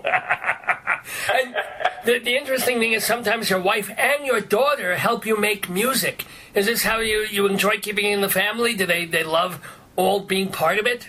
Oh, yeah, well, they travel with me. They're, they're my background singers on the road. Wow. Well, do you- and and did your because you are a person who has to tour to make a living and be in the studio. I mean, did you feel like on some level your daughter maybe missed out a little bit of a normal father childhood, or or by taking her into the background singing and all that, you're closer than most families. Oh, she was with me. Now, my, my wife was also with the Love Notes uh, years ago. They had a couple of big hits back in there before me. Oh. And then, uh, and then she uh, uh, left left that and hooked up with the New Century Platters, who were based out of Canada. Okay. And so, uh, and they toured for ten years together. So when my when my daughter wasn't with me, she was with my wife on the road with her. So she's always been on. She's been on the road since she was like a, a teeny teeny baby. So she doesn't actually know anything else. She must she must be so used to it and love it now, and then she gets to, to go all over. The do tour internationally with the family? Oh yeah, oh yeah, yeah. We just we just got back. Uh, she was with me in Europe. She, she's also produces with me and writes with me, and she handles the studio here with me also. So we do it, everything together. That's that's that's wonderful. Now, speaking of international things, I do have to ask that one of the things on your bio and resume is the fact that you headlined the tour uh, years ago with a couple of uh, young British men who who went on to do a couple of good things. Yeah, you, you know, and, and and the story on that, I don't know why they they, they keep is why we didn't put it in the book, because the only reason I said that it was the Beatles that backed me was because that's what my manager Frank Guida told me. Uh, I come to find out, uh, sometimes he lies. So I don't, I really don't know until I can confirm it that they were really the Beatles that backed me. So it could have been just a couple of other British. It could have been a Dave Clark Five for all you It could knew. have been the Dave Clark Five. Because this is in 19 what? This would have been late 50s, early 60s then. Before obviously, you know, they, they may have been the Silver Beagles or, or nothing. You know, could have been Stu Sutcliffe for all you know. Yeah, I don't know, uh, but uh, let's see. It was me. Uh, G, uh, Gene McDaniels was on the show, and and uh, Johnny Burnette Okay, was I headlining. Don't know these these people. Can I ask, is your manager that guy still alive or is he gone? No, he's gone. Oh, so how would you find out whether or not? What would be a method to find out whether you were actually backed by, you know, John Lennon, Paul McCartney? I'd have to go back and, and see if if I, and uh, if I could find who booked the show. Uh, or, or maybe there's something in the papers there from what year was that? 1962, 60, yeah, 62 or 63. Well, 63 they would have advertisement or something. Yeah, 63 already. The Oh. Beatles were, were so enormous, uh, at least in England, that it, it's it's unlikely that. Well, who knows? Maybe, maybe. Could I mean? you- Let me tell you something. I, if I can find one of my fans over there from, uh, unfortunately, my fan club president died. Oy. So I can't ask him, but if I could find somebody that was in the fan club over there, they might be able to, to, to, to root it out for me, you know? What's kind of funny is my fan club president wants to die. He says, I can't believe I'm following this man. I wish someone would shoot me. It's, it's, it's, it's very tragic. We're finishing up our, our fabulous conversation with Gary U.S. Bonds. Again, I just want to remind people that um, he's going to be 74 years old with Mazel Tov. And on June 5th, uh, is that the date? June 5th is when you turn 74? June 6th is the actual date, but June 5th is where we go to BB King's. So the night before, so you'll probably stay up and party just so you can be awake at 12.01 for Well, your at birthday. 12, at 12 o'clock, uh, that, that will, st- will be into the book signing, because as soon as I do my show, we're going to move from BB King's to the club right downstairs from it called Lucille's, and we're doing the book signing there. Oh, I'm glad you. I'm so glad I brought that up. So yes, it's um his new book. That's my story, and I'm sticking to it. Which was This book is, is, is by U.S. Bonds. oh the name. Oh, I'm sorry. The name of the book is by U.S. Bonds. Yep. And then the CD is That's my story, and I'm sticking to it. Okay. Oh, I knew this was confusing. And you get the CD and the book together. So maybe if you mish them all together, it's like that's my U.S. Gary story sticking to Bonds. Yeah, by U.S. Bonds. That's my story. And uh, the record is uh, that's my story. I'm sticking to it. Now the record is just a four-minute version of what's in the book. So lyrically, it's pretty cool. You check it out. You'll see. This CD is just a. It's a one song CD or is it an album? One song CD. Oh, okay, okay. Boy, oh boy, did I have all my facts wrong. I'm sorry. So, but you get you get it free with the book. And by the way, who's the publisher? Wheatley Press. We Weekly. Spell it, please. W H E A T L E Y. Oh, like wheat. Wheat. It's, it's it's sort of it waves at you like wheat. Wheat Yeah, waves. Hello. Hello. With a foreword by Stevie Van Zandt, and also the book was co-written with Stephen Cooper, kind of an as told to thing, I guess. And and so you can get the book or bring it, of course, to BB King's Blues Club right in Manhattan on 42nd Street on June 5th and stay there and, and uh, he'll sign it. It'll be great, and you'll see all those wonderful people. So I guess the um, last quickie question or two for Gary U.S. Bonds. What's what's on your iPod? What do you do? You even have an iPod? And if you do, what have you been listening to? I, I do have an iPod. I, I've been listening to a lot of. Uh, uh, I listen to. I, I, I love this little kid, uh, Bruno Mars. I think he's great. You Oh, know. yeah, of course, yes. And um, I still listen to some. Uh, listen to some uh, old songs. I listen to. Of, of course, I listen to Otis Redding again, and then now I'm. I just got into this Beatles come together because I want to do that in my show. I love that song. It took me a long time to love that song, and now I, I can't get it out of my head. So yeah, I'm a little slow, I guess. I, uh, no, in fact, I, I, talked to. listen to I listen to a lot of Beatles. Yes. You know? um, of course, I can't help but listen to uh, you know the king of rock and roll. You know, which, which I call Little Richard. So Oh, little, I thought you were going to say Elvis again, but Little Richard, of course, yes. yeah, no, but you know that uh, here they they have the Elvis uh, station. I guess they got it everywhere. Oh, Sirius. Oh, they have a. I, I didn't realize that. I know if you were serious about that. Yeah, they got that. They have a, a, a Sirius, but mostly I listen to Little Steven's uh, garage uh, radio show. Now, can I ask last question for Gary U.S. Bonds? Do you have a favorite song of all time? Not not of your own, but but that someone else. I uh, well, uh, yeah, well, I have so many favorites. Oh, good. You know, uh, Rabbi, I, I, but I, I, love singing uh, Spanish Harlem, Benny King Spanish Harlem. Oh, I think that's such a really neat song. You know. It's a beautiful song, absolutely. Yeah, it's it's, absolutely great. You know, but. Uh, And Benny King will be at your birthday party, which is also kind of kind of wonderful. And do you yeah, have it is, he's, he's my main buddy. We we talk all the time. and in all your discography over the years, in the last uh, you know fifty something years, is there a song? I, I might not be able to find it or play it, but is there a song that you love that maybe people don't know about that wasn't a hit single that's buried on an album track, but but a song that you kind of wish millions of people knew that you did? Well, there, there, there's a song that little Steven did called uh, uh, "Daddy's Come Home." on the dedication album, which I, which is the, my greatest song of all times. You know, that I love that song.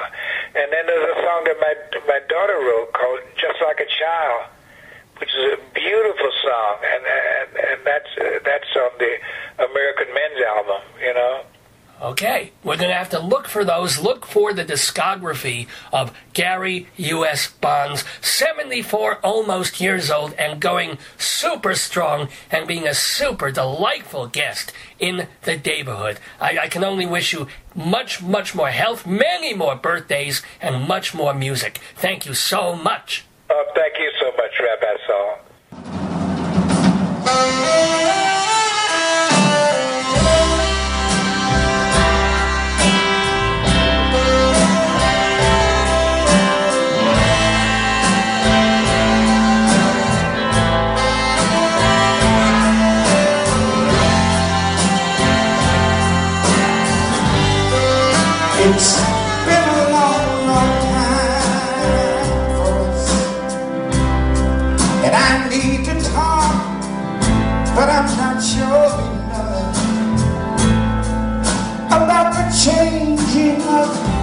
The stars. But I really don't know where to start.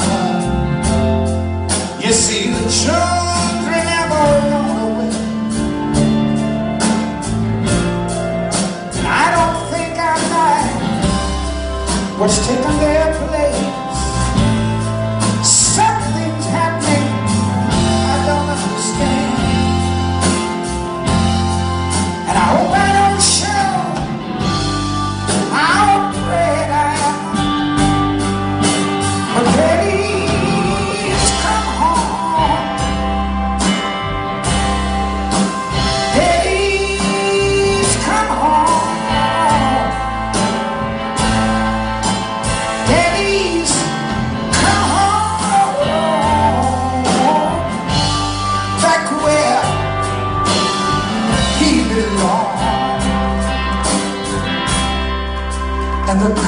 Country's gotten hard.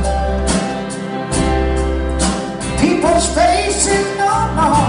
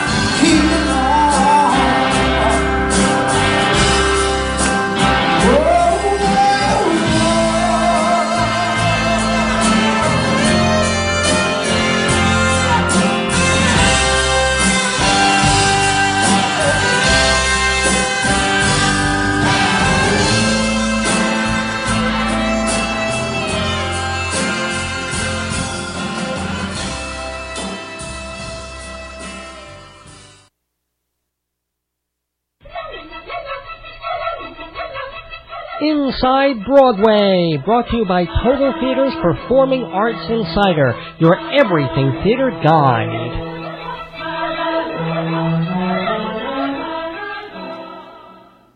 And it is time to go inside Broadway live on this June 1st, Saturday afternoon, 108 in the afternoon here Mountain Time at the University of Northern Colorado on uncradio.com as part of the Dave's Gone By radio program featuring me, Dave Lefkowitz, and brought to you by Performing Arts Insider The Bible of Broadway since the mid 1940s. This is the journal where people in the industry look for every little important piece of information about every show on, off, or off off Broadway, plus calendar listings, chronological listings of shows that are cabaret, opera, dance, awards in the theater and performing arts. It's all there in the hard copy pages of Performing Arts Insider. So visit performingartsinsider.com for more information on how you can subscribe to this wonderful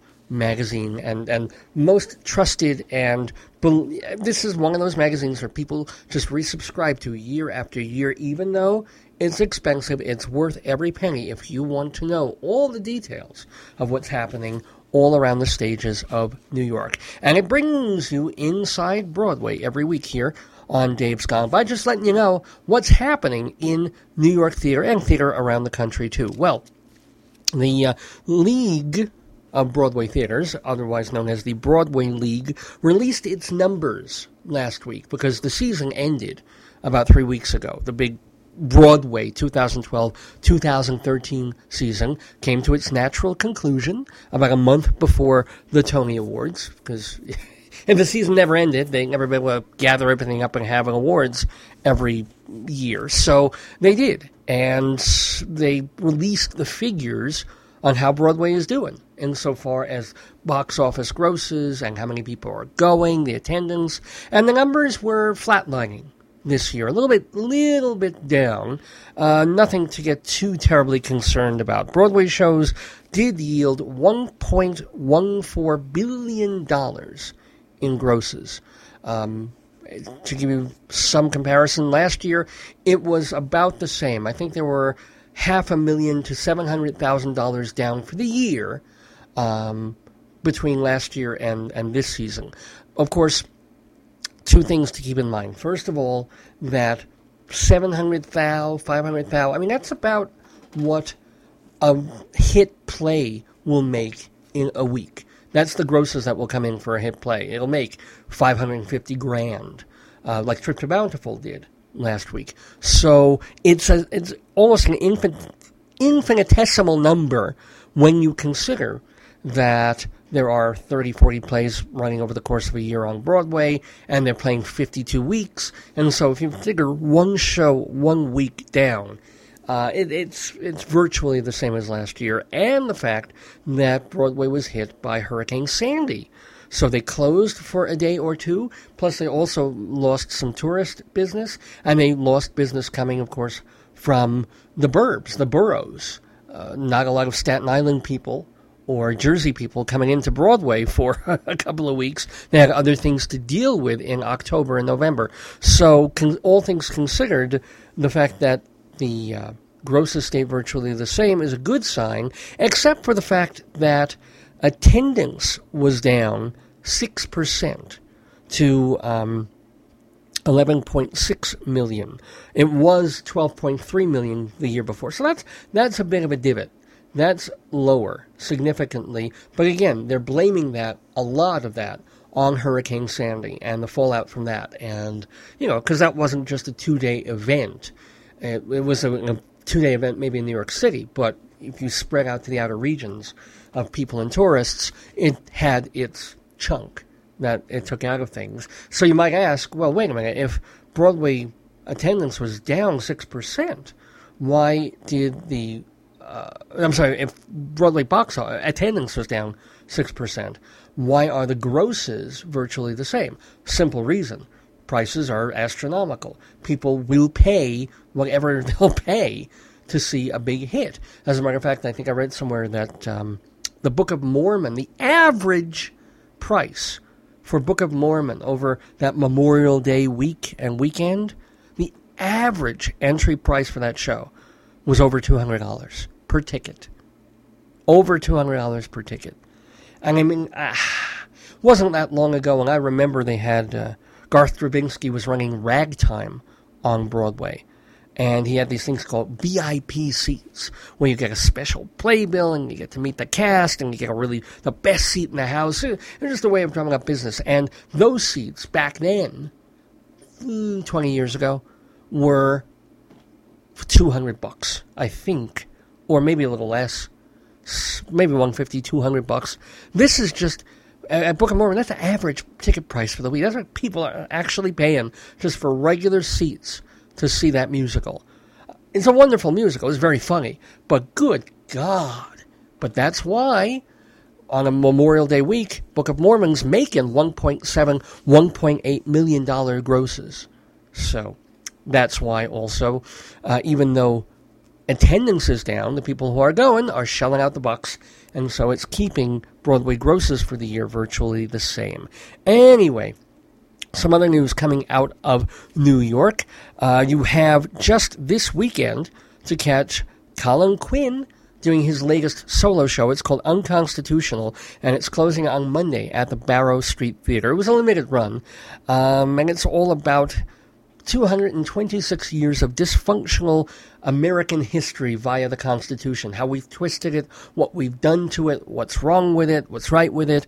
So, in Colin Quinn's jaded, cynical, and quite smart way, it's always interesting that Colin Quinn, with the voice, with the attitude, the persona, comes on as this kind of guy you'll meet in an Irish bar who's, you know, these dems doze a little bit. And then, no, he's very well read, he's very smart, and he will deconstruct and reconstruct things that are historical or biblical as he's done before. Anyway, he's gotten very nice reviews for that. I haven't, unfortunately, I have not been to New York to be able to see it. But if you want to see it, you have till Monday night. The Atlantic Theater Company off Broadway has announced its roster of plays for its 2013 2014 season, and those include the first full length play, new play, by Ethan Coen, one of the Coen brothers of film fame and uh, Big Lebowski and Blood Simple and all that. He's written a bunch of one act plays, including uh, one that was kind of eh that they did as part of that trilogy two years ago on Broadway with Woody Allen and Elaine May. Don't really remember uh, the name of that show, but at the Atlantic Theater, they'll be doing his first full length piece. It's a comedy called Women or Nothing. It's all about a woman who will go through heaven and high water to have a baby, even, God help us, sleeping with a man. That's uh, Joel Coen's play. Uh, Joel or Ethan, Ethan Coen's play. Also on the roster at the Atlantic Theater Company, a new adaptation of The Loneliness of the Long Distance Runner. That was a book by Alan Sillitoe back in the 50s that was one of the beginnings of the angry young man movement over there, of these plays and books of people who were this new young crop of, well, angry young working class or lower middle class folks who didn't see much for their prospects in England. And so uh, wrote this book about this kid who's a petty criminal. So he's put into a school that's almost more like a prison. His one talent is that he can run like wind. So he's winning races and they want him to run for them. But how much of that is he doing really for himself? Loneliness of the Long Distance Runner, that's coming in January. And then they're doing a revival of the Three Penny Opera. And this is that original New York version with, um, book by, well, Bertolt Brecht, but it's adapted by Marc Blitzstein. He did the English lyrics and, and all that, not one of these newfangled translations. The um, interesting part is it's going to be directed and choreographed by Martha Clarke, and she's. Uh, you know, she did the Garden of Earthly Delights. She is a really respected and avant-garde dance choreographer mostly, but she also works in theater. So uh, it'll be that'll be some interesting material for her to work with. Three Penny Opera coming in March, and closing the Atlantic Theater Company off Broadway season will be a new play by Stephen Adly Guirgis called Between Riverside and Crazy. It's all about this ex-cop and his ex-con son who are trying to hold on to their rent-controlled apartment, even though they're they've got to deal with well people who want the apartment or or want them out of it, and then all these hangers-on who stay there because they'll have a place to stay. That's all the Atlantic Theater Company season coming up this year. Hey, on Broadway, coming up, two shows were announced this week. First of all, you've got, and this is kind of un- unexpected and a little bit exciting, it's a roundabout theater production of Machinal. Which is a 1928 drama by Sophie Treadwell, kind of a, a f- before its time show all about a woman based on a true story. It actually happened in 1927, and then Sophie Treadwell turned it into a play one year later about this woman who just feels completely blocked into her life. Kind of like the character in Loneliness of the Long Distance Runner. She's oppressed by society and what society demands of people, and certainly of women back then. Uh, she feels completely boxed into her work, her marriage. Ends up marrying her boss, realizing that she hates him, is bored, hates her life. She ends up having an affair, and then is driven to, well, an extreme act that I'm not going to tell you about because you'll have to see. Machinal. It will be at Broadway's American Airlines Theater. That's the one that the Roundabout owns, uh, starting in January of 2014. And it will also star that beautiful actress Rebecca Hall making her Broadway debut. She's done a bunch of stuff in London. You also saw her, I think she won a Golden Globe Award for Vicky Cristina Barcelona, the Woody Allen film. And she's been in a bunch of more indie sort of movies. She'll be playing the, um, the protagonist in Machinal that's happening in January at the American Airlines Theater. And wasn't expecting to see this, but here you go. Soul Doctor is coming back. They did kind of a workshop, well, no, a full staging of this off Broadway at New York Theater Workshop last summer. And this is the story of the rabbi, no, not Rabbi Sol Solomon, that other rabbi, Shlomo Carlebach. And he was, uh, well, how do you de- describe him? He was this very charismatic rabbi, came out of, got out of Nazi Germany with his family in the 50s, went all through Europe, and wound up in New York for a bit. Um, his, I think his brother or his father uh, started running a synagogue on the Upper West Side that he ended up taking over. Anywho, in the 50s, he also discovered that he had a talent for singing and making very pretty melodies. So he would take Hebrew prayers or passages from the Bible and put them to these melodies with his guitar and become a folk singer as part of what he was doing for his rabbinical duties. But then he started playing in the local folk clubs like the Bitter End and the Village Vanguard and the Village Gate. And this brought him into the 1960s, became kind of popular. Then the mid 60s happened. He went off to play in a folk festival in Berkeley, California, became quite enamored of the whole countercultural anti war hippie movement, adopted some of that into also his teachings and his way of running the synagogue, came back to New York and ended up running a shul for many years after that, and still performing and still doing concerts and making albums. He, he made some wonderful music, especially early in his career, and that's why the, um, the subtitle of Soul Doctor is Journey of a Rock Star Rabbi. Well, he didn't really become that famous outside Jewish circles. In Jewish circles, he was something of a rock star, a major presence, and, and quite talented. But the, the amazing thing was that when he was in California, he met with, and I think jammed a little bit with the Grateful Dead. he met people like Dylan and all these folks because he was in that scene for a while. So they turned this into a musical, a musical that they actually brought on tour first. They brought it to Florida to check it out, took it to a couple of other places. Back then, Gary Morris, the country singer, was in there in a major role. Um, he, uh, I have to say, did not get very good reviews, and he's no longer with the project. Uh, I was lucky enough to have him as a guest on this show. But I guess about two years ago, you can go to our archives and hear that because he was very nice, very fun, charming to talk to. I think he talked to Rabbi Sol rather than me. I would have to go back to our archives to hear that too. But anyway, if you want to hear him talk about the early stages of Soul Doctor, when they were first tinkering with it and putting it together and then bringing that on tour and to Florida, then go look for Gary Morris on the Dave's Gone By archives at davesgoneby.com. But the show is now on its way to Broadway. Couldn't believe, you know, they announced the show two years ago as Broadway bound, and everybody was thinking, eh, no, can I, can I, nah. But here it is. It's going to be at Circle in the Square soon. It's going to start in July, uh, late July, and open on August 15th at Circle in the Square Theater, right on 50th Street in Midtown Manhattan. It has a book by Daniel S. Wise, lyrics by David Schechter, but of course the music, most of it, is adopting all those Shlomo Carlebach melodies. The, the one thing, of course, that I'm hoping that they they do get into the play.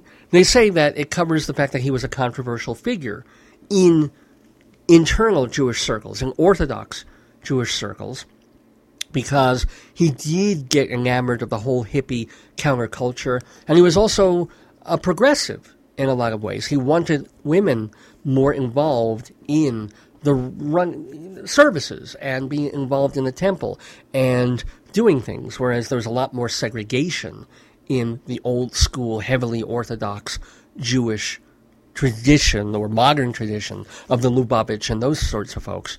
The um, the problem was he, he wanted women a little too much and in some wrong ways. And after his death, a big story came out in Lilith magazine of people, more than one, and, and very seemingly legitimately pointing fingers and saying he was um, abusive sexually. He was trying to molest women, uh, sometimes women younger than 18 or 16. He would call women up um, that were in his congregation or they'd go out on camping trips and stuff, and then he'd call them at 3 in the morning um, to talk supposedly about biblical and spiritual matters, but they can basically tell over the phone that he was masturbating. So, not exactly the angel soul doctor that he passed himself off as. Don't know if the musical actually goes there, and there'll probably be some protests if it doesn't, so we'll be looking out for that. But anyway, Soul Doctor is coming to Broadway in the weeks ahead. Coming to Broadway just a couple of days from now on Monday night at the Music Box Theater is the Theater World Awards, the annual awards that um, honor Broadway debuts or at least in big, major, important roles. People who've never been on Broadway before did a wonderful job, are honored by Theater World. Among the honorees this Monday night will be Bertie Carvel, who's in Matilda the Musical, uh, Carrie Coon from Who's Afraid of Virginia Woolf, let's see, Shalita Grant in Vanya and Sonia and Masha and Spike, Tom Hanks winning a debut award after all these years for his role in Lucky Guy. Uh, a couple of people from Here Lies Love, that off Broadway musical at the Public Theater about Imelda Marcos, and Rob McClure for Chaplin the musical, which came and went fairly early in the season, but his reviews were quite wonderful. He was, he was great. I, I saw part of that show. Um, Tom Sturridge and Orphans. Anyway, there'll also be a Lifetime Achievement Award. That's the first time they've done this. That's going to go to Alan Alda, while Johnny Orsini, who's in the Nance, is going to get the fifth annual Dorothy Loudon Award for Excellence. All of that, all of that is happening this Monday night at the Music Box Theater with host Peter Filichia who's been on our show a few times himself.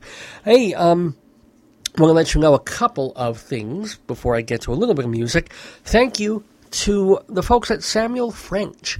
Now, Samuel French are the big play publishers. If you see actors walking around with their scripts in these little books, little paperback um, books that they, they have and they mark up, sometimes there are a few different companies that make those. There's Dramatist Play Service, there's a couple of others, but the big one, the granddaddy, is Samuel French. Well, the folks at Samuel French learned that I had interviewed, or Rabbi Sol had interviewed here on my radio program, some of their playwrights.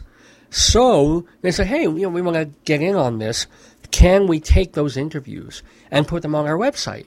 And I was like, well, yeah, sure. The more the merrier. Get the, the, the stuff out there. Love to have these interviews out there for people to hear. And so folks like Ray Cooney, who was on Dave's Gone By a couple of months ago, Michael Weller, Gretchen Cryer, Arthur Bicknell, the guy who wrote Moose Murders, what was on the show just last month. So these are all going to be posted on samuelfrench.com. I don't know if they're up there already or they're first going to be putting them up there. There's about five playwrights that they decided to highlight this way. You'll be able to listen to the interviews, download the MP3s as you can at davesgoneby.com. I've been saying this um, for the past few weeks. For years, we've been posting our full episodes online at davesgoneby.com. Almost every show that we've ever done from the very beginning, back in 2002. If you go to our website, you can either download as a podcast or just stream it on your computer, download it to your hard drive. It's all there for you. But we never separated out the interviews. If you wanted to listen to them, you had to listen to the whole show or go to the whole show and then skim through, you know, the music if you don't want to hear it or my talking and get to the interviews. Well, yeah, it, it just occurred to me for various reasons a few months ago that maybe we are, we're not making the best use of this wealth of fantastic material that we have on this radio show week after week after week, and that has accumulated through 420 odd episodes, some odder than others. So we started plucking out the interviews and taking them out. So now, in a separate archive, also at the website, you can just click right on the interview. So you don't have to hear the whole show, it'll, it'll just play the talk. Or you can even find them on YouTube, on our YouTube channel, Dave's Gone By. And there, it, it's not like that visual. It's not like we had cameras on the folks, or it's not like Charlie Rose. You're just hearing the audio with one picture in front of it. But still, if you, if you want to deal with our website, fine.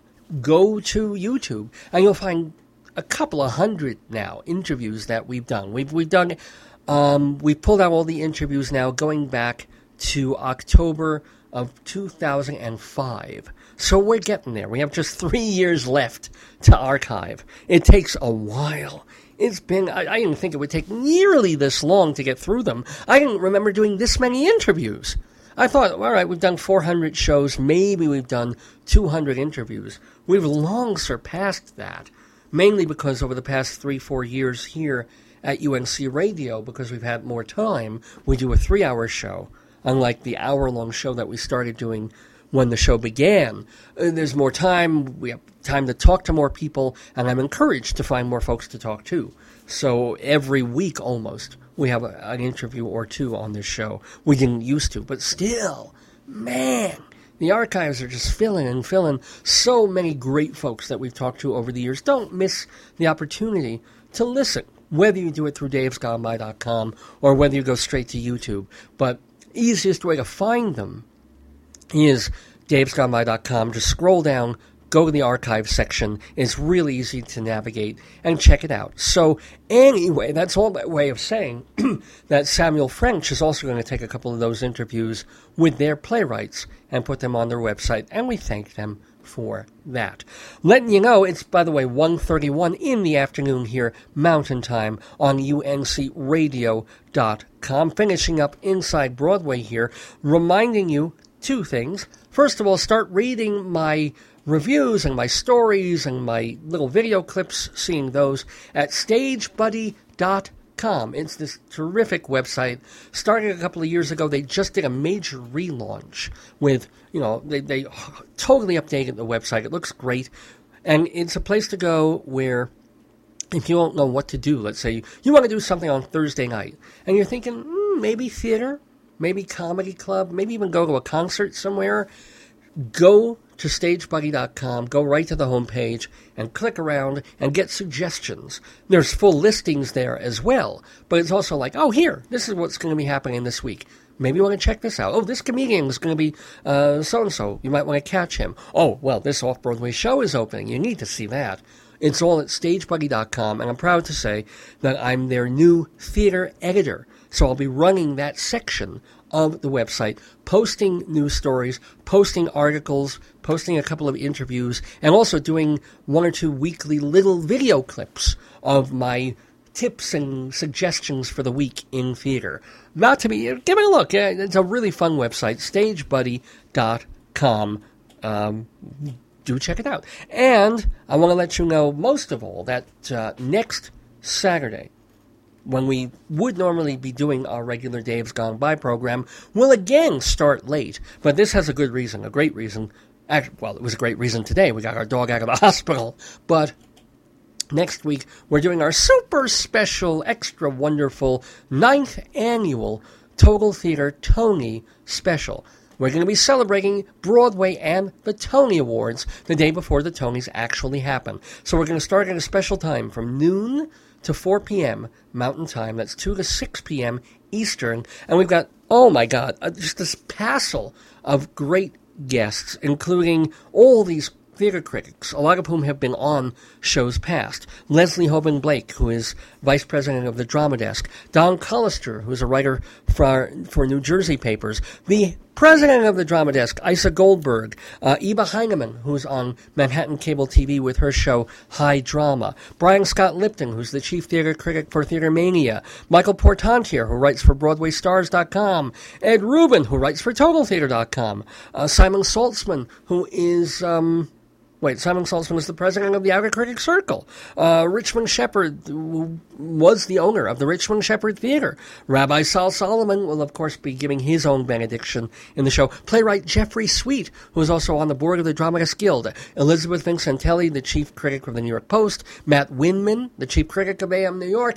Oh my God, Joe Debanowitz, the chief critic of the New York Daily News. I mean, all these people are going to be part of the Dave's Gone By Tony special, as well as right here from the University of Northern Colorado, the um, the teacher and actor Ken Womble. Ken uh, is a director. He's an acting teacher here at UNC. He'll be in two different shows as part of Little Theater of the Rockies this summer. So he's going to be, he's a very busy boy at the moment, but he's going to take about 15, 20 minutes out and visit us uh, live on the broadcast. That's all coming up next Saturday from noon to 4 p.m. on uncradio.com. It's the ninth annual Total Theater Tony show. Oh, oh and please don't think it's all going to be just ch- talking heads.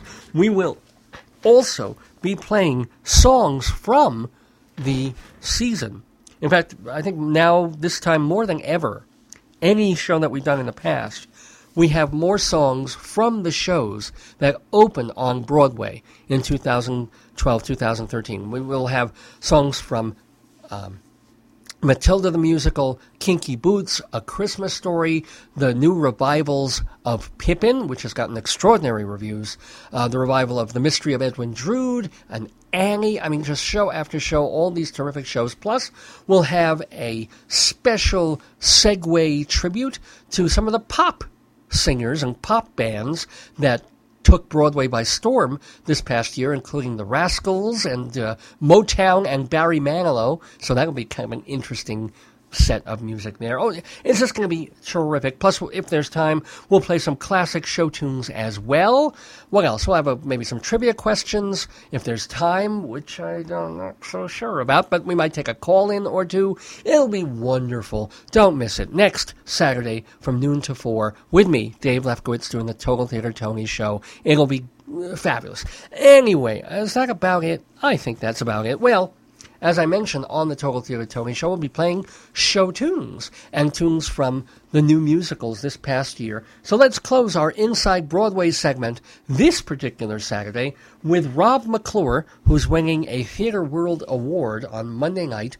He plays the title character in Chaplin, the musical, and this is a song from him called Where Are All the People? It's a second act song See, in the first act, he's the most popular man in America, maybe the world, because he's this hugely famous mu- movie star. But once the sound era came in and he started espousing rather socialistic political views, and was branded a communist by the American government and the, the gossip columnists, well, suddenly he felt abandoned by his fans, by his public. So, um, yeah, this is picking him up in the middle of the second act when he's kind of on the down and out, if you can believe Chaplin ever was. He was. Here's the song. Whoops, which I. Hold on. I'm having. Did my. Uh, I think my laptop froze.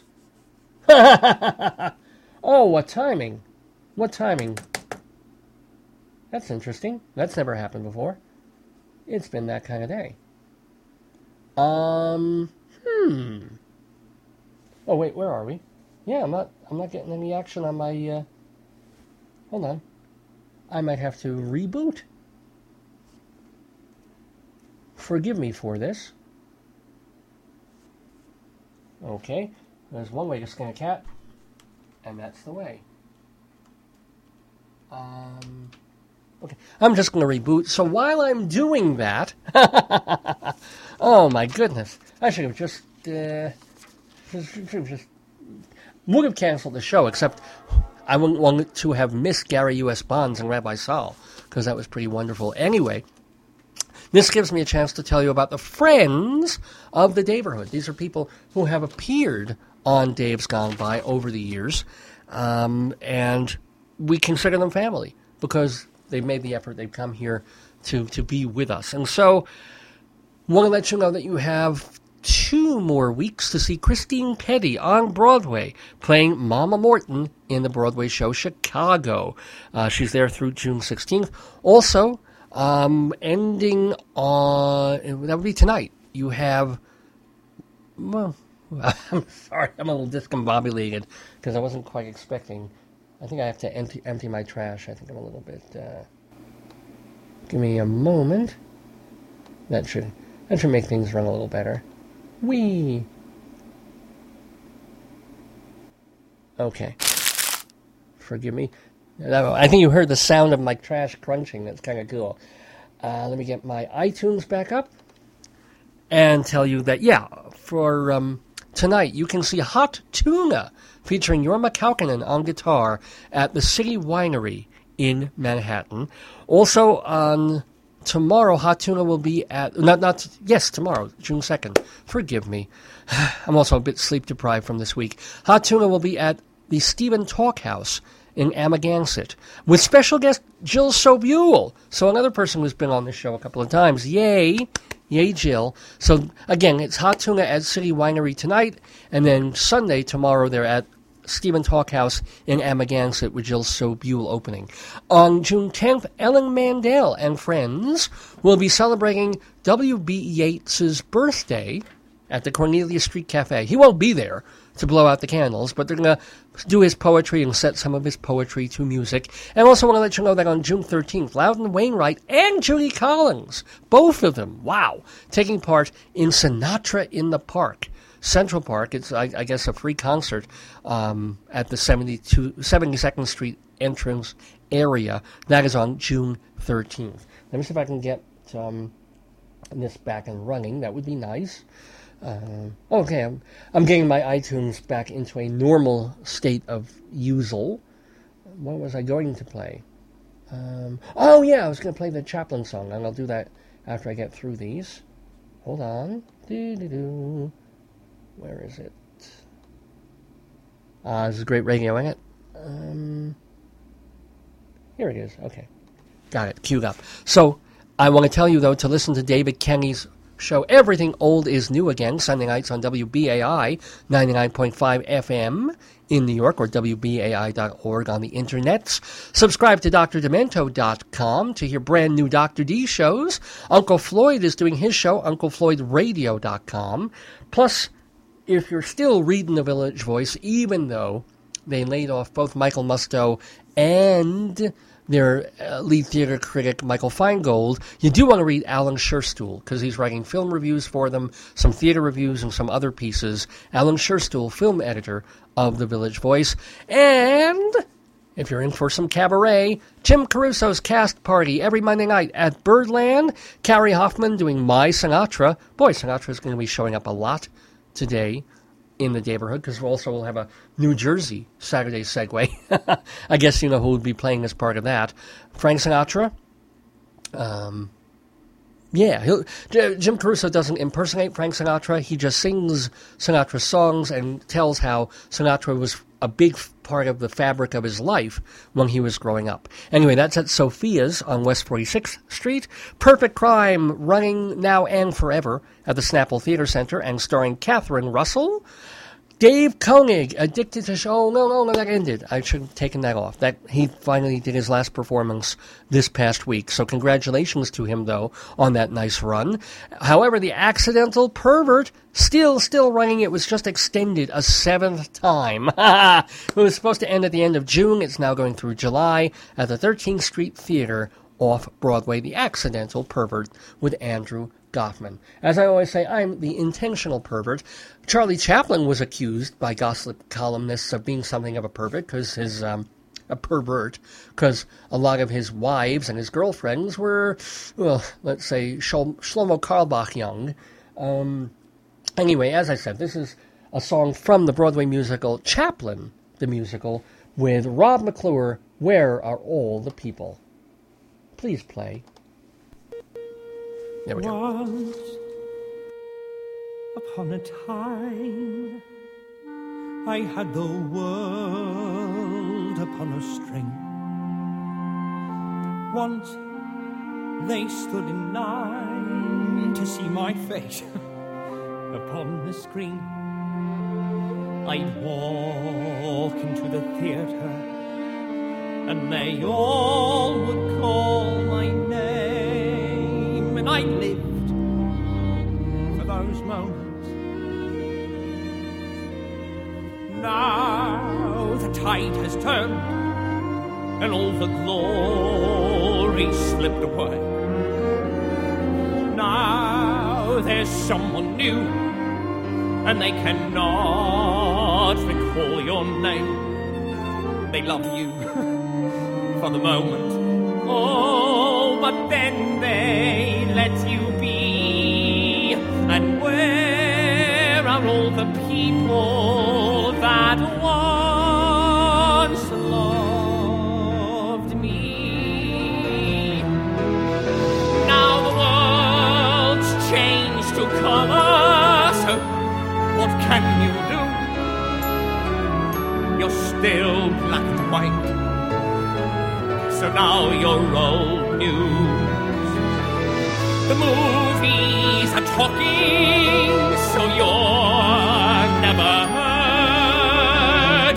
You're just an old picture from a far different world. And now that I have is just a faded memory. A wall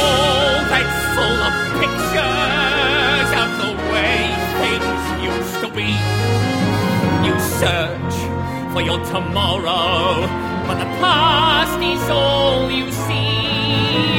And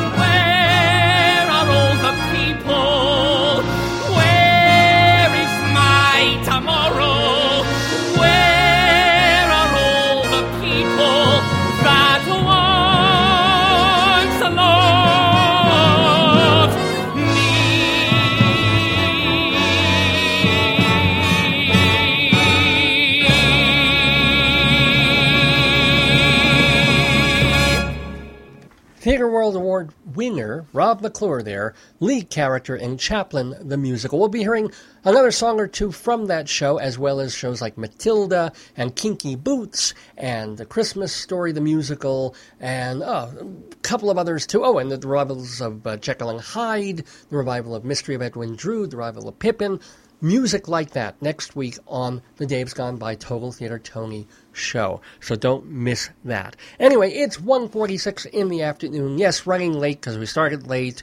I won't go back into it. Listen to the archives if you want to hear the, whole backstory. But anyway, we do have time to do our weekly Bob Dylan Sooner and Later set, where we play songs from all different times in Bob Dylan's amazing career. The 72 year old Bob Dylan. He turned that about a week ago. And so our Dylan set, though, is going to be in honor of our special guest who was in the neighborhood uh, about 45 minutes to an hour ago, Gary U.S. Bonds. Don't know if they ever met or played together, but um, in a couple of songs, Dylan mentions things that are Bond related in one way or the other, either by name or by some of the songs that Bonds himself put out. Let's begin our Bob Dylan Sooner and Later set with a song from Street Legal, We Better Talk This Over.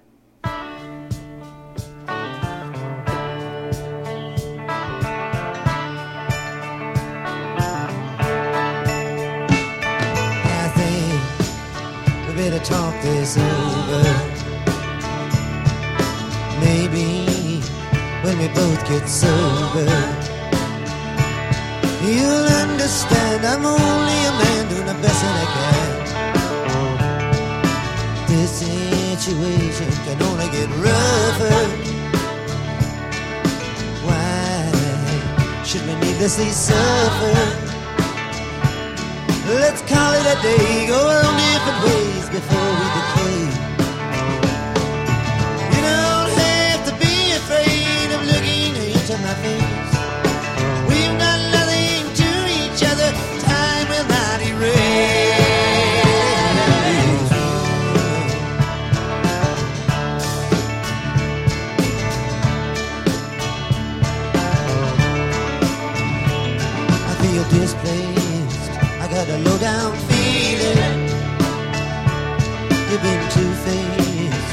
You've double dealing.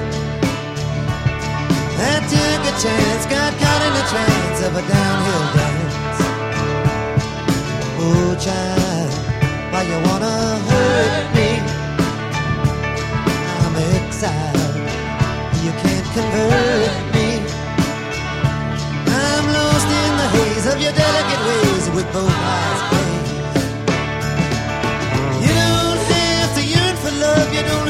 To be alone. Somewhere in this universe, there's a place that you can call home.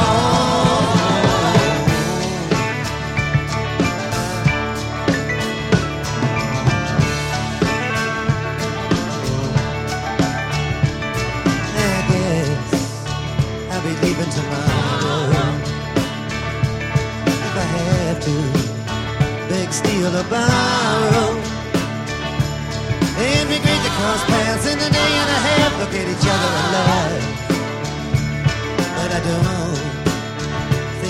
to happen. Like the sound of a one hand clapping. The vows that we kept and are broken and swept beneath the bed where we slept. Don't think of me and fantasize on what we've never had. Be grateful for what we've shared together and be glad.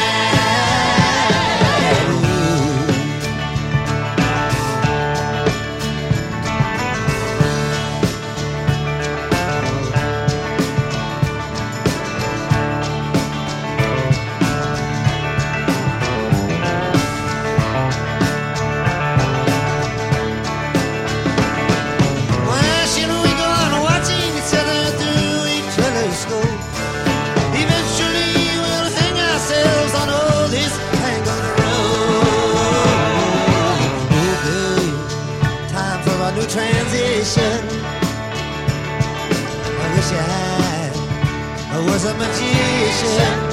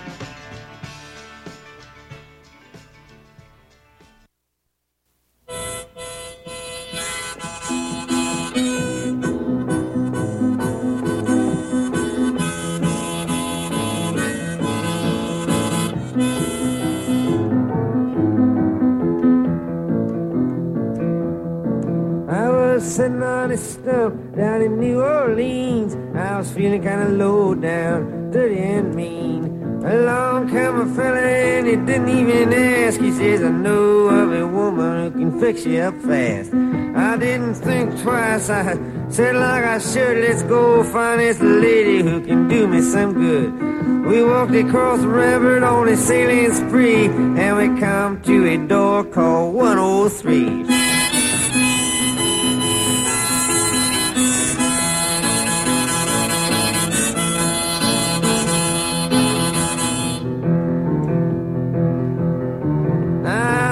About ready to give him a little knock when out comes a fella who couldn't even walk. He's a linking and a slinking, couldn't stand on his feet. And he moaned and he groaned and he shuffled down the street. Well, out of the door, there come another man. He wiggled and he wobbled, he couldn't hardly stand. He had his fist fighting, look in his eye like he just fought a bear and he was ready to die. Well, I peeked through the key crack. Coming down the hall was a long-legged man who could hardly crawl.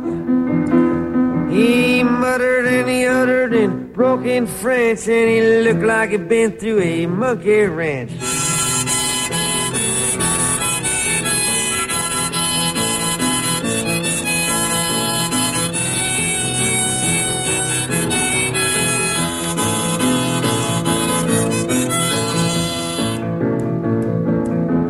Well, by this time I wasn't scared to knock, I wasn't scared to move, I was in a state of shock. I hummed a little tune and shuffled my feet and I started walking backwards down Rampart Street. Well, I got to the corner, I tried my best to smile. I turned around the corner and I run a bloody mile. Man, I wasn't running cause I was sick. I just running to get out of there quick.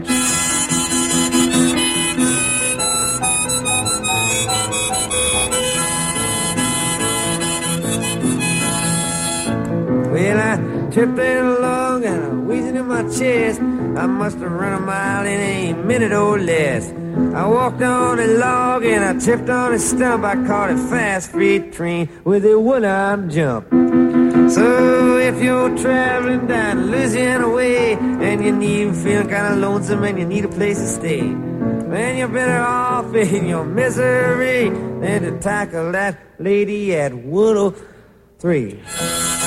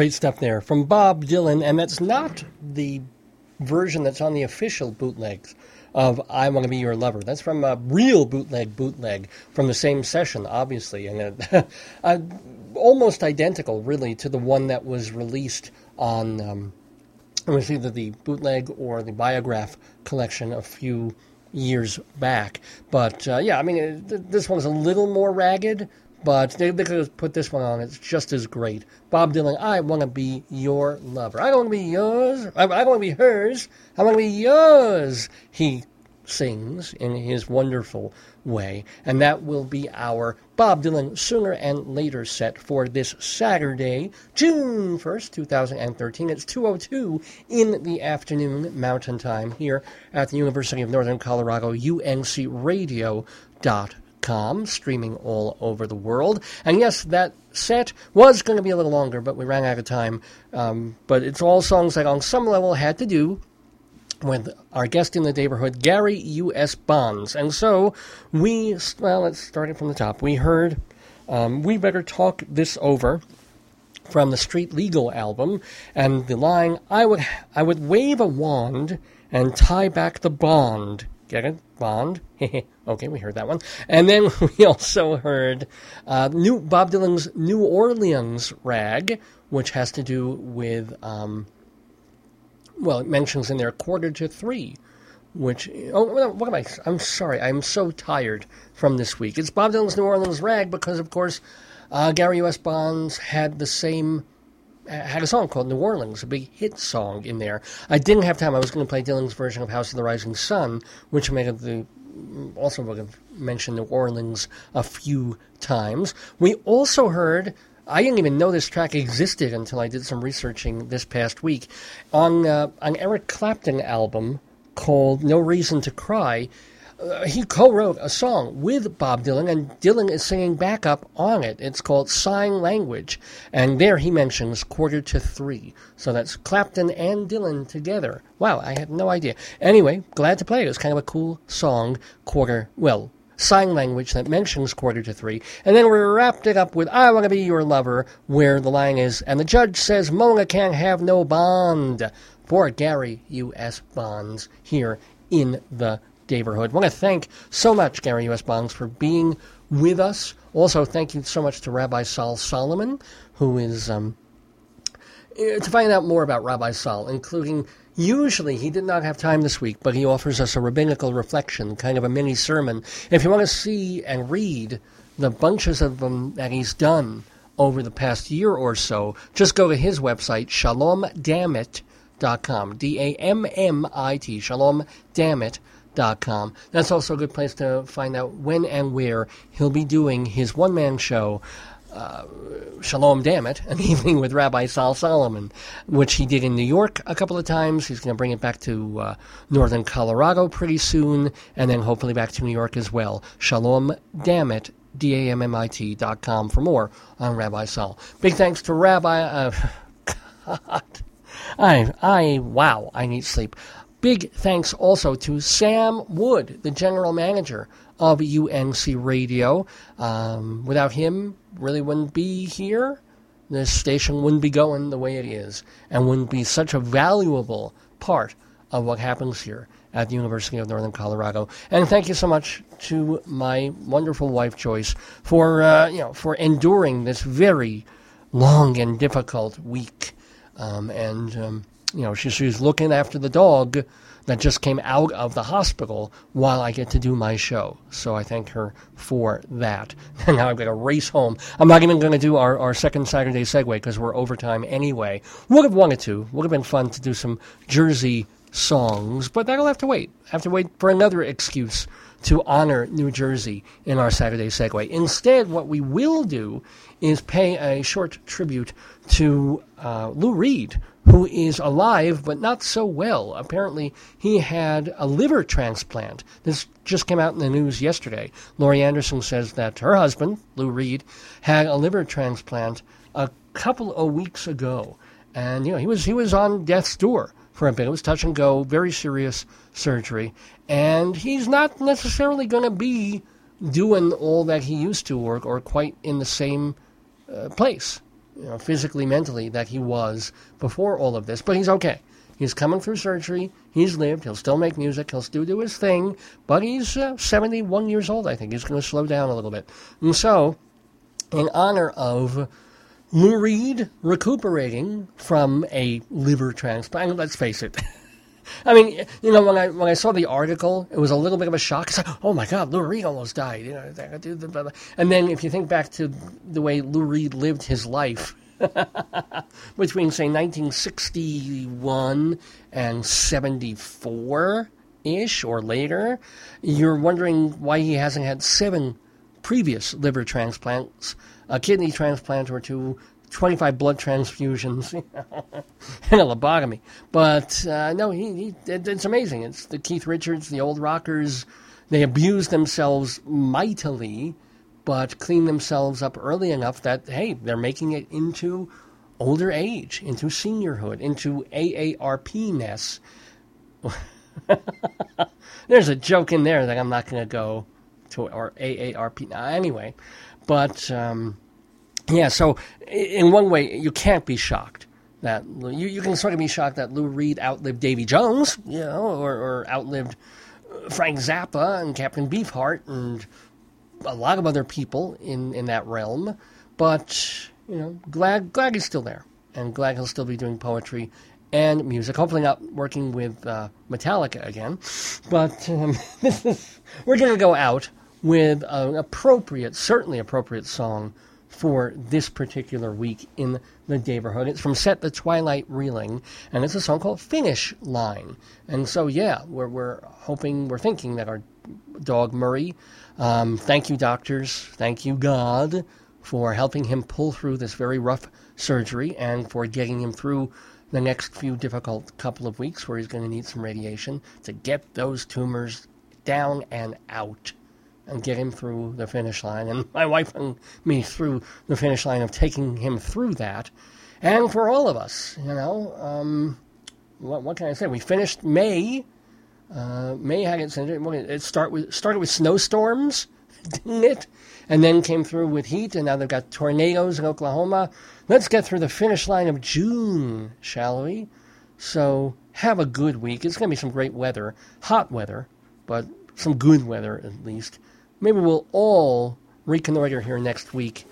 Oh, and one last reminder yeah, next Saturday, June 8th, is, I'll say it one more time, the ninth annual Total Theater Tony Show. We won't be here at 10 o'clock. We won't be here at 11 o'clock. We will start at noon Mountain Time, 2 o'clock Eastern Time, next Saturday with our special four hour edition of Dave's Gone By, devoted to the Tony Awards and celebrating Broadway. Do not miss it. It's going to be absolutely amazing. I promise you that.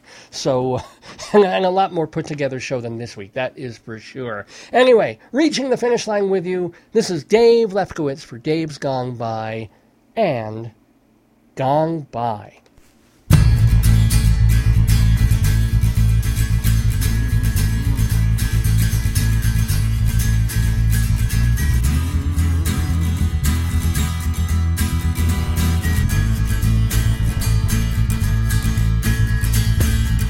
Snow outside my window. Crowd below runs wild in the streets. Two rented brothers race down two separate alleys, uh, heading for the finish line. Down in the train yard, out by the stockyard. Butchers with aprons hack meat in the snow. Blood has the brothers pulsing with envy heading for the finish line.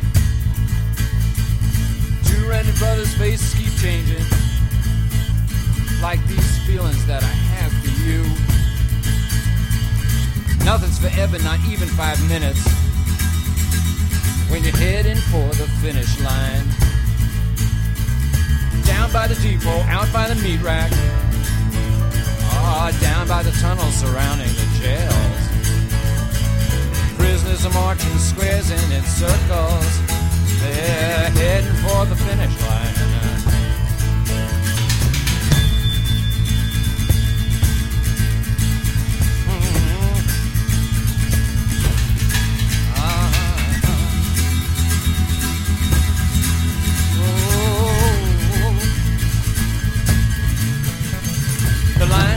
always are they're stabbing each other in the dark. Saluting a flag made of some rich guy's socks. Heading for the finish line. Close to the line, the ice is cracking. Two rented feelings sitting in the stands. Two mothers, two fathers, and both of them are paid for. All of a sudden, it comes back to me.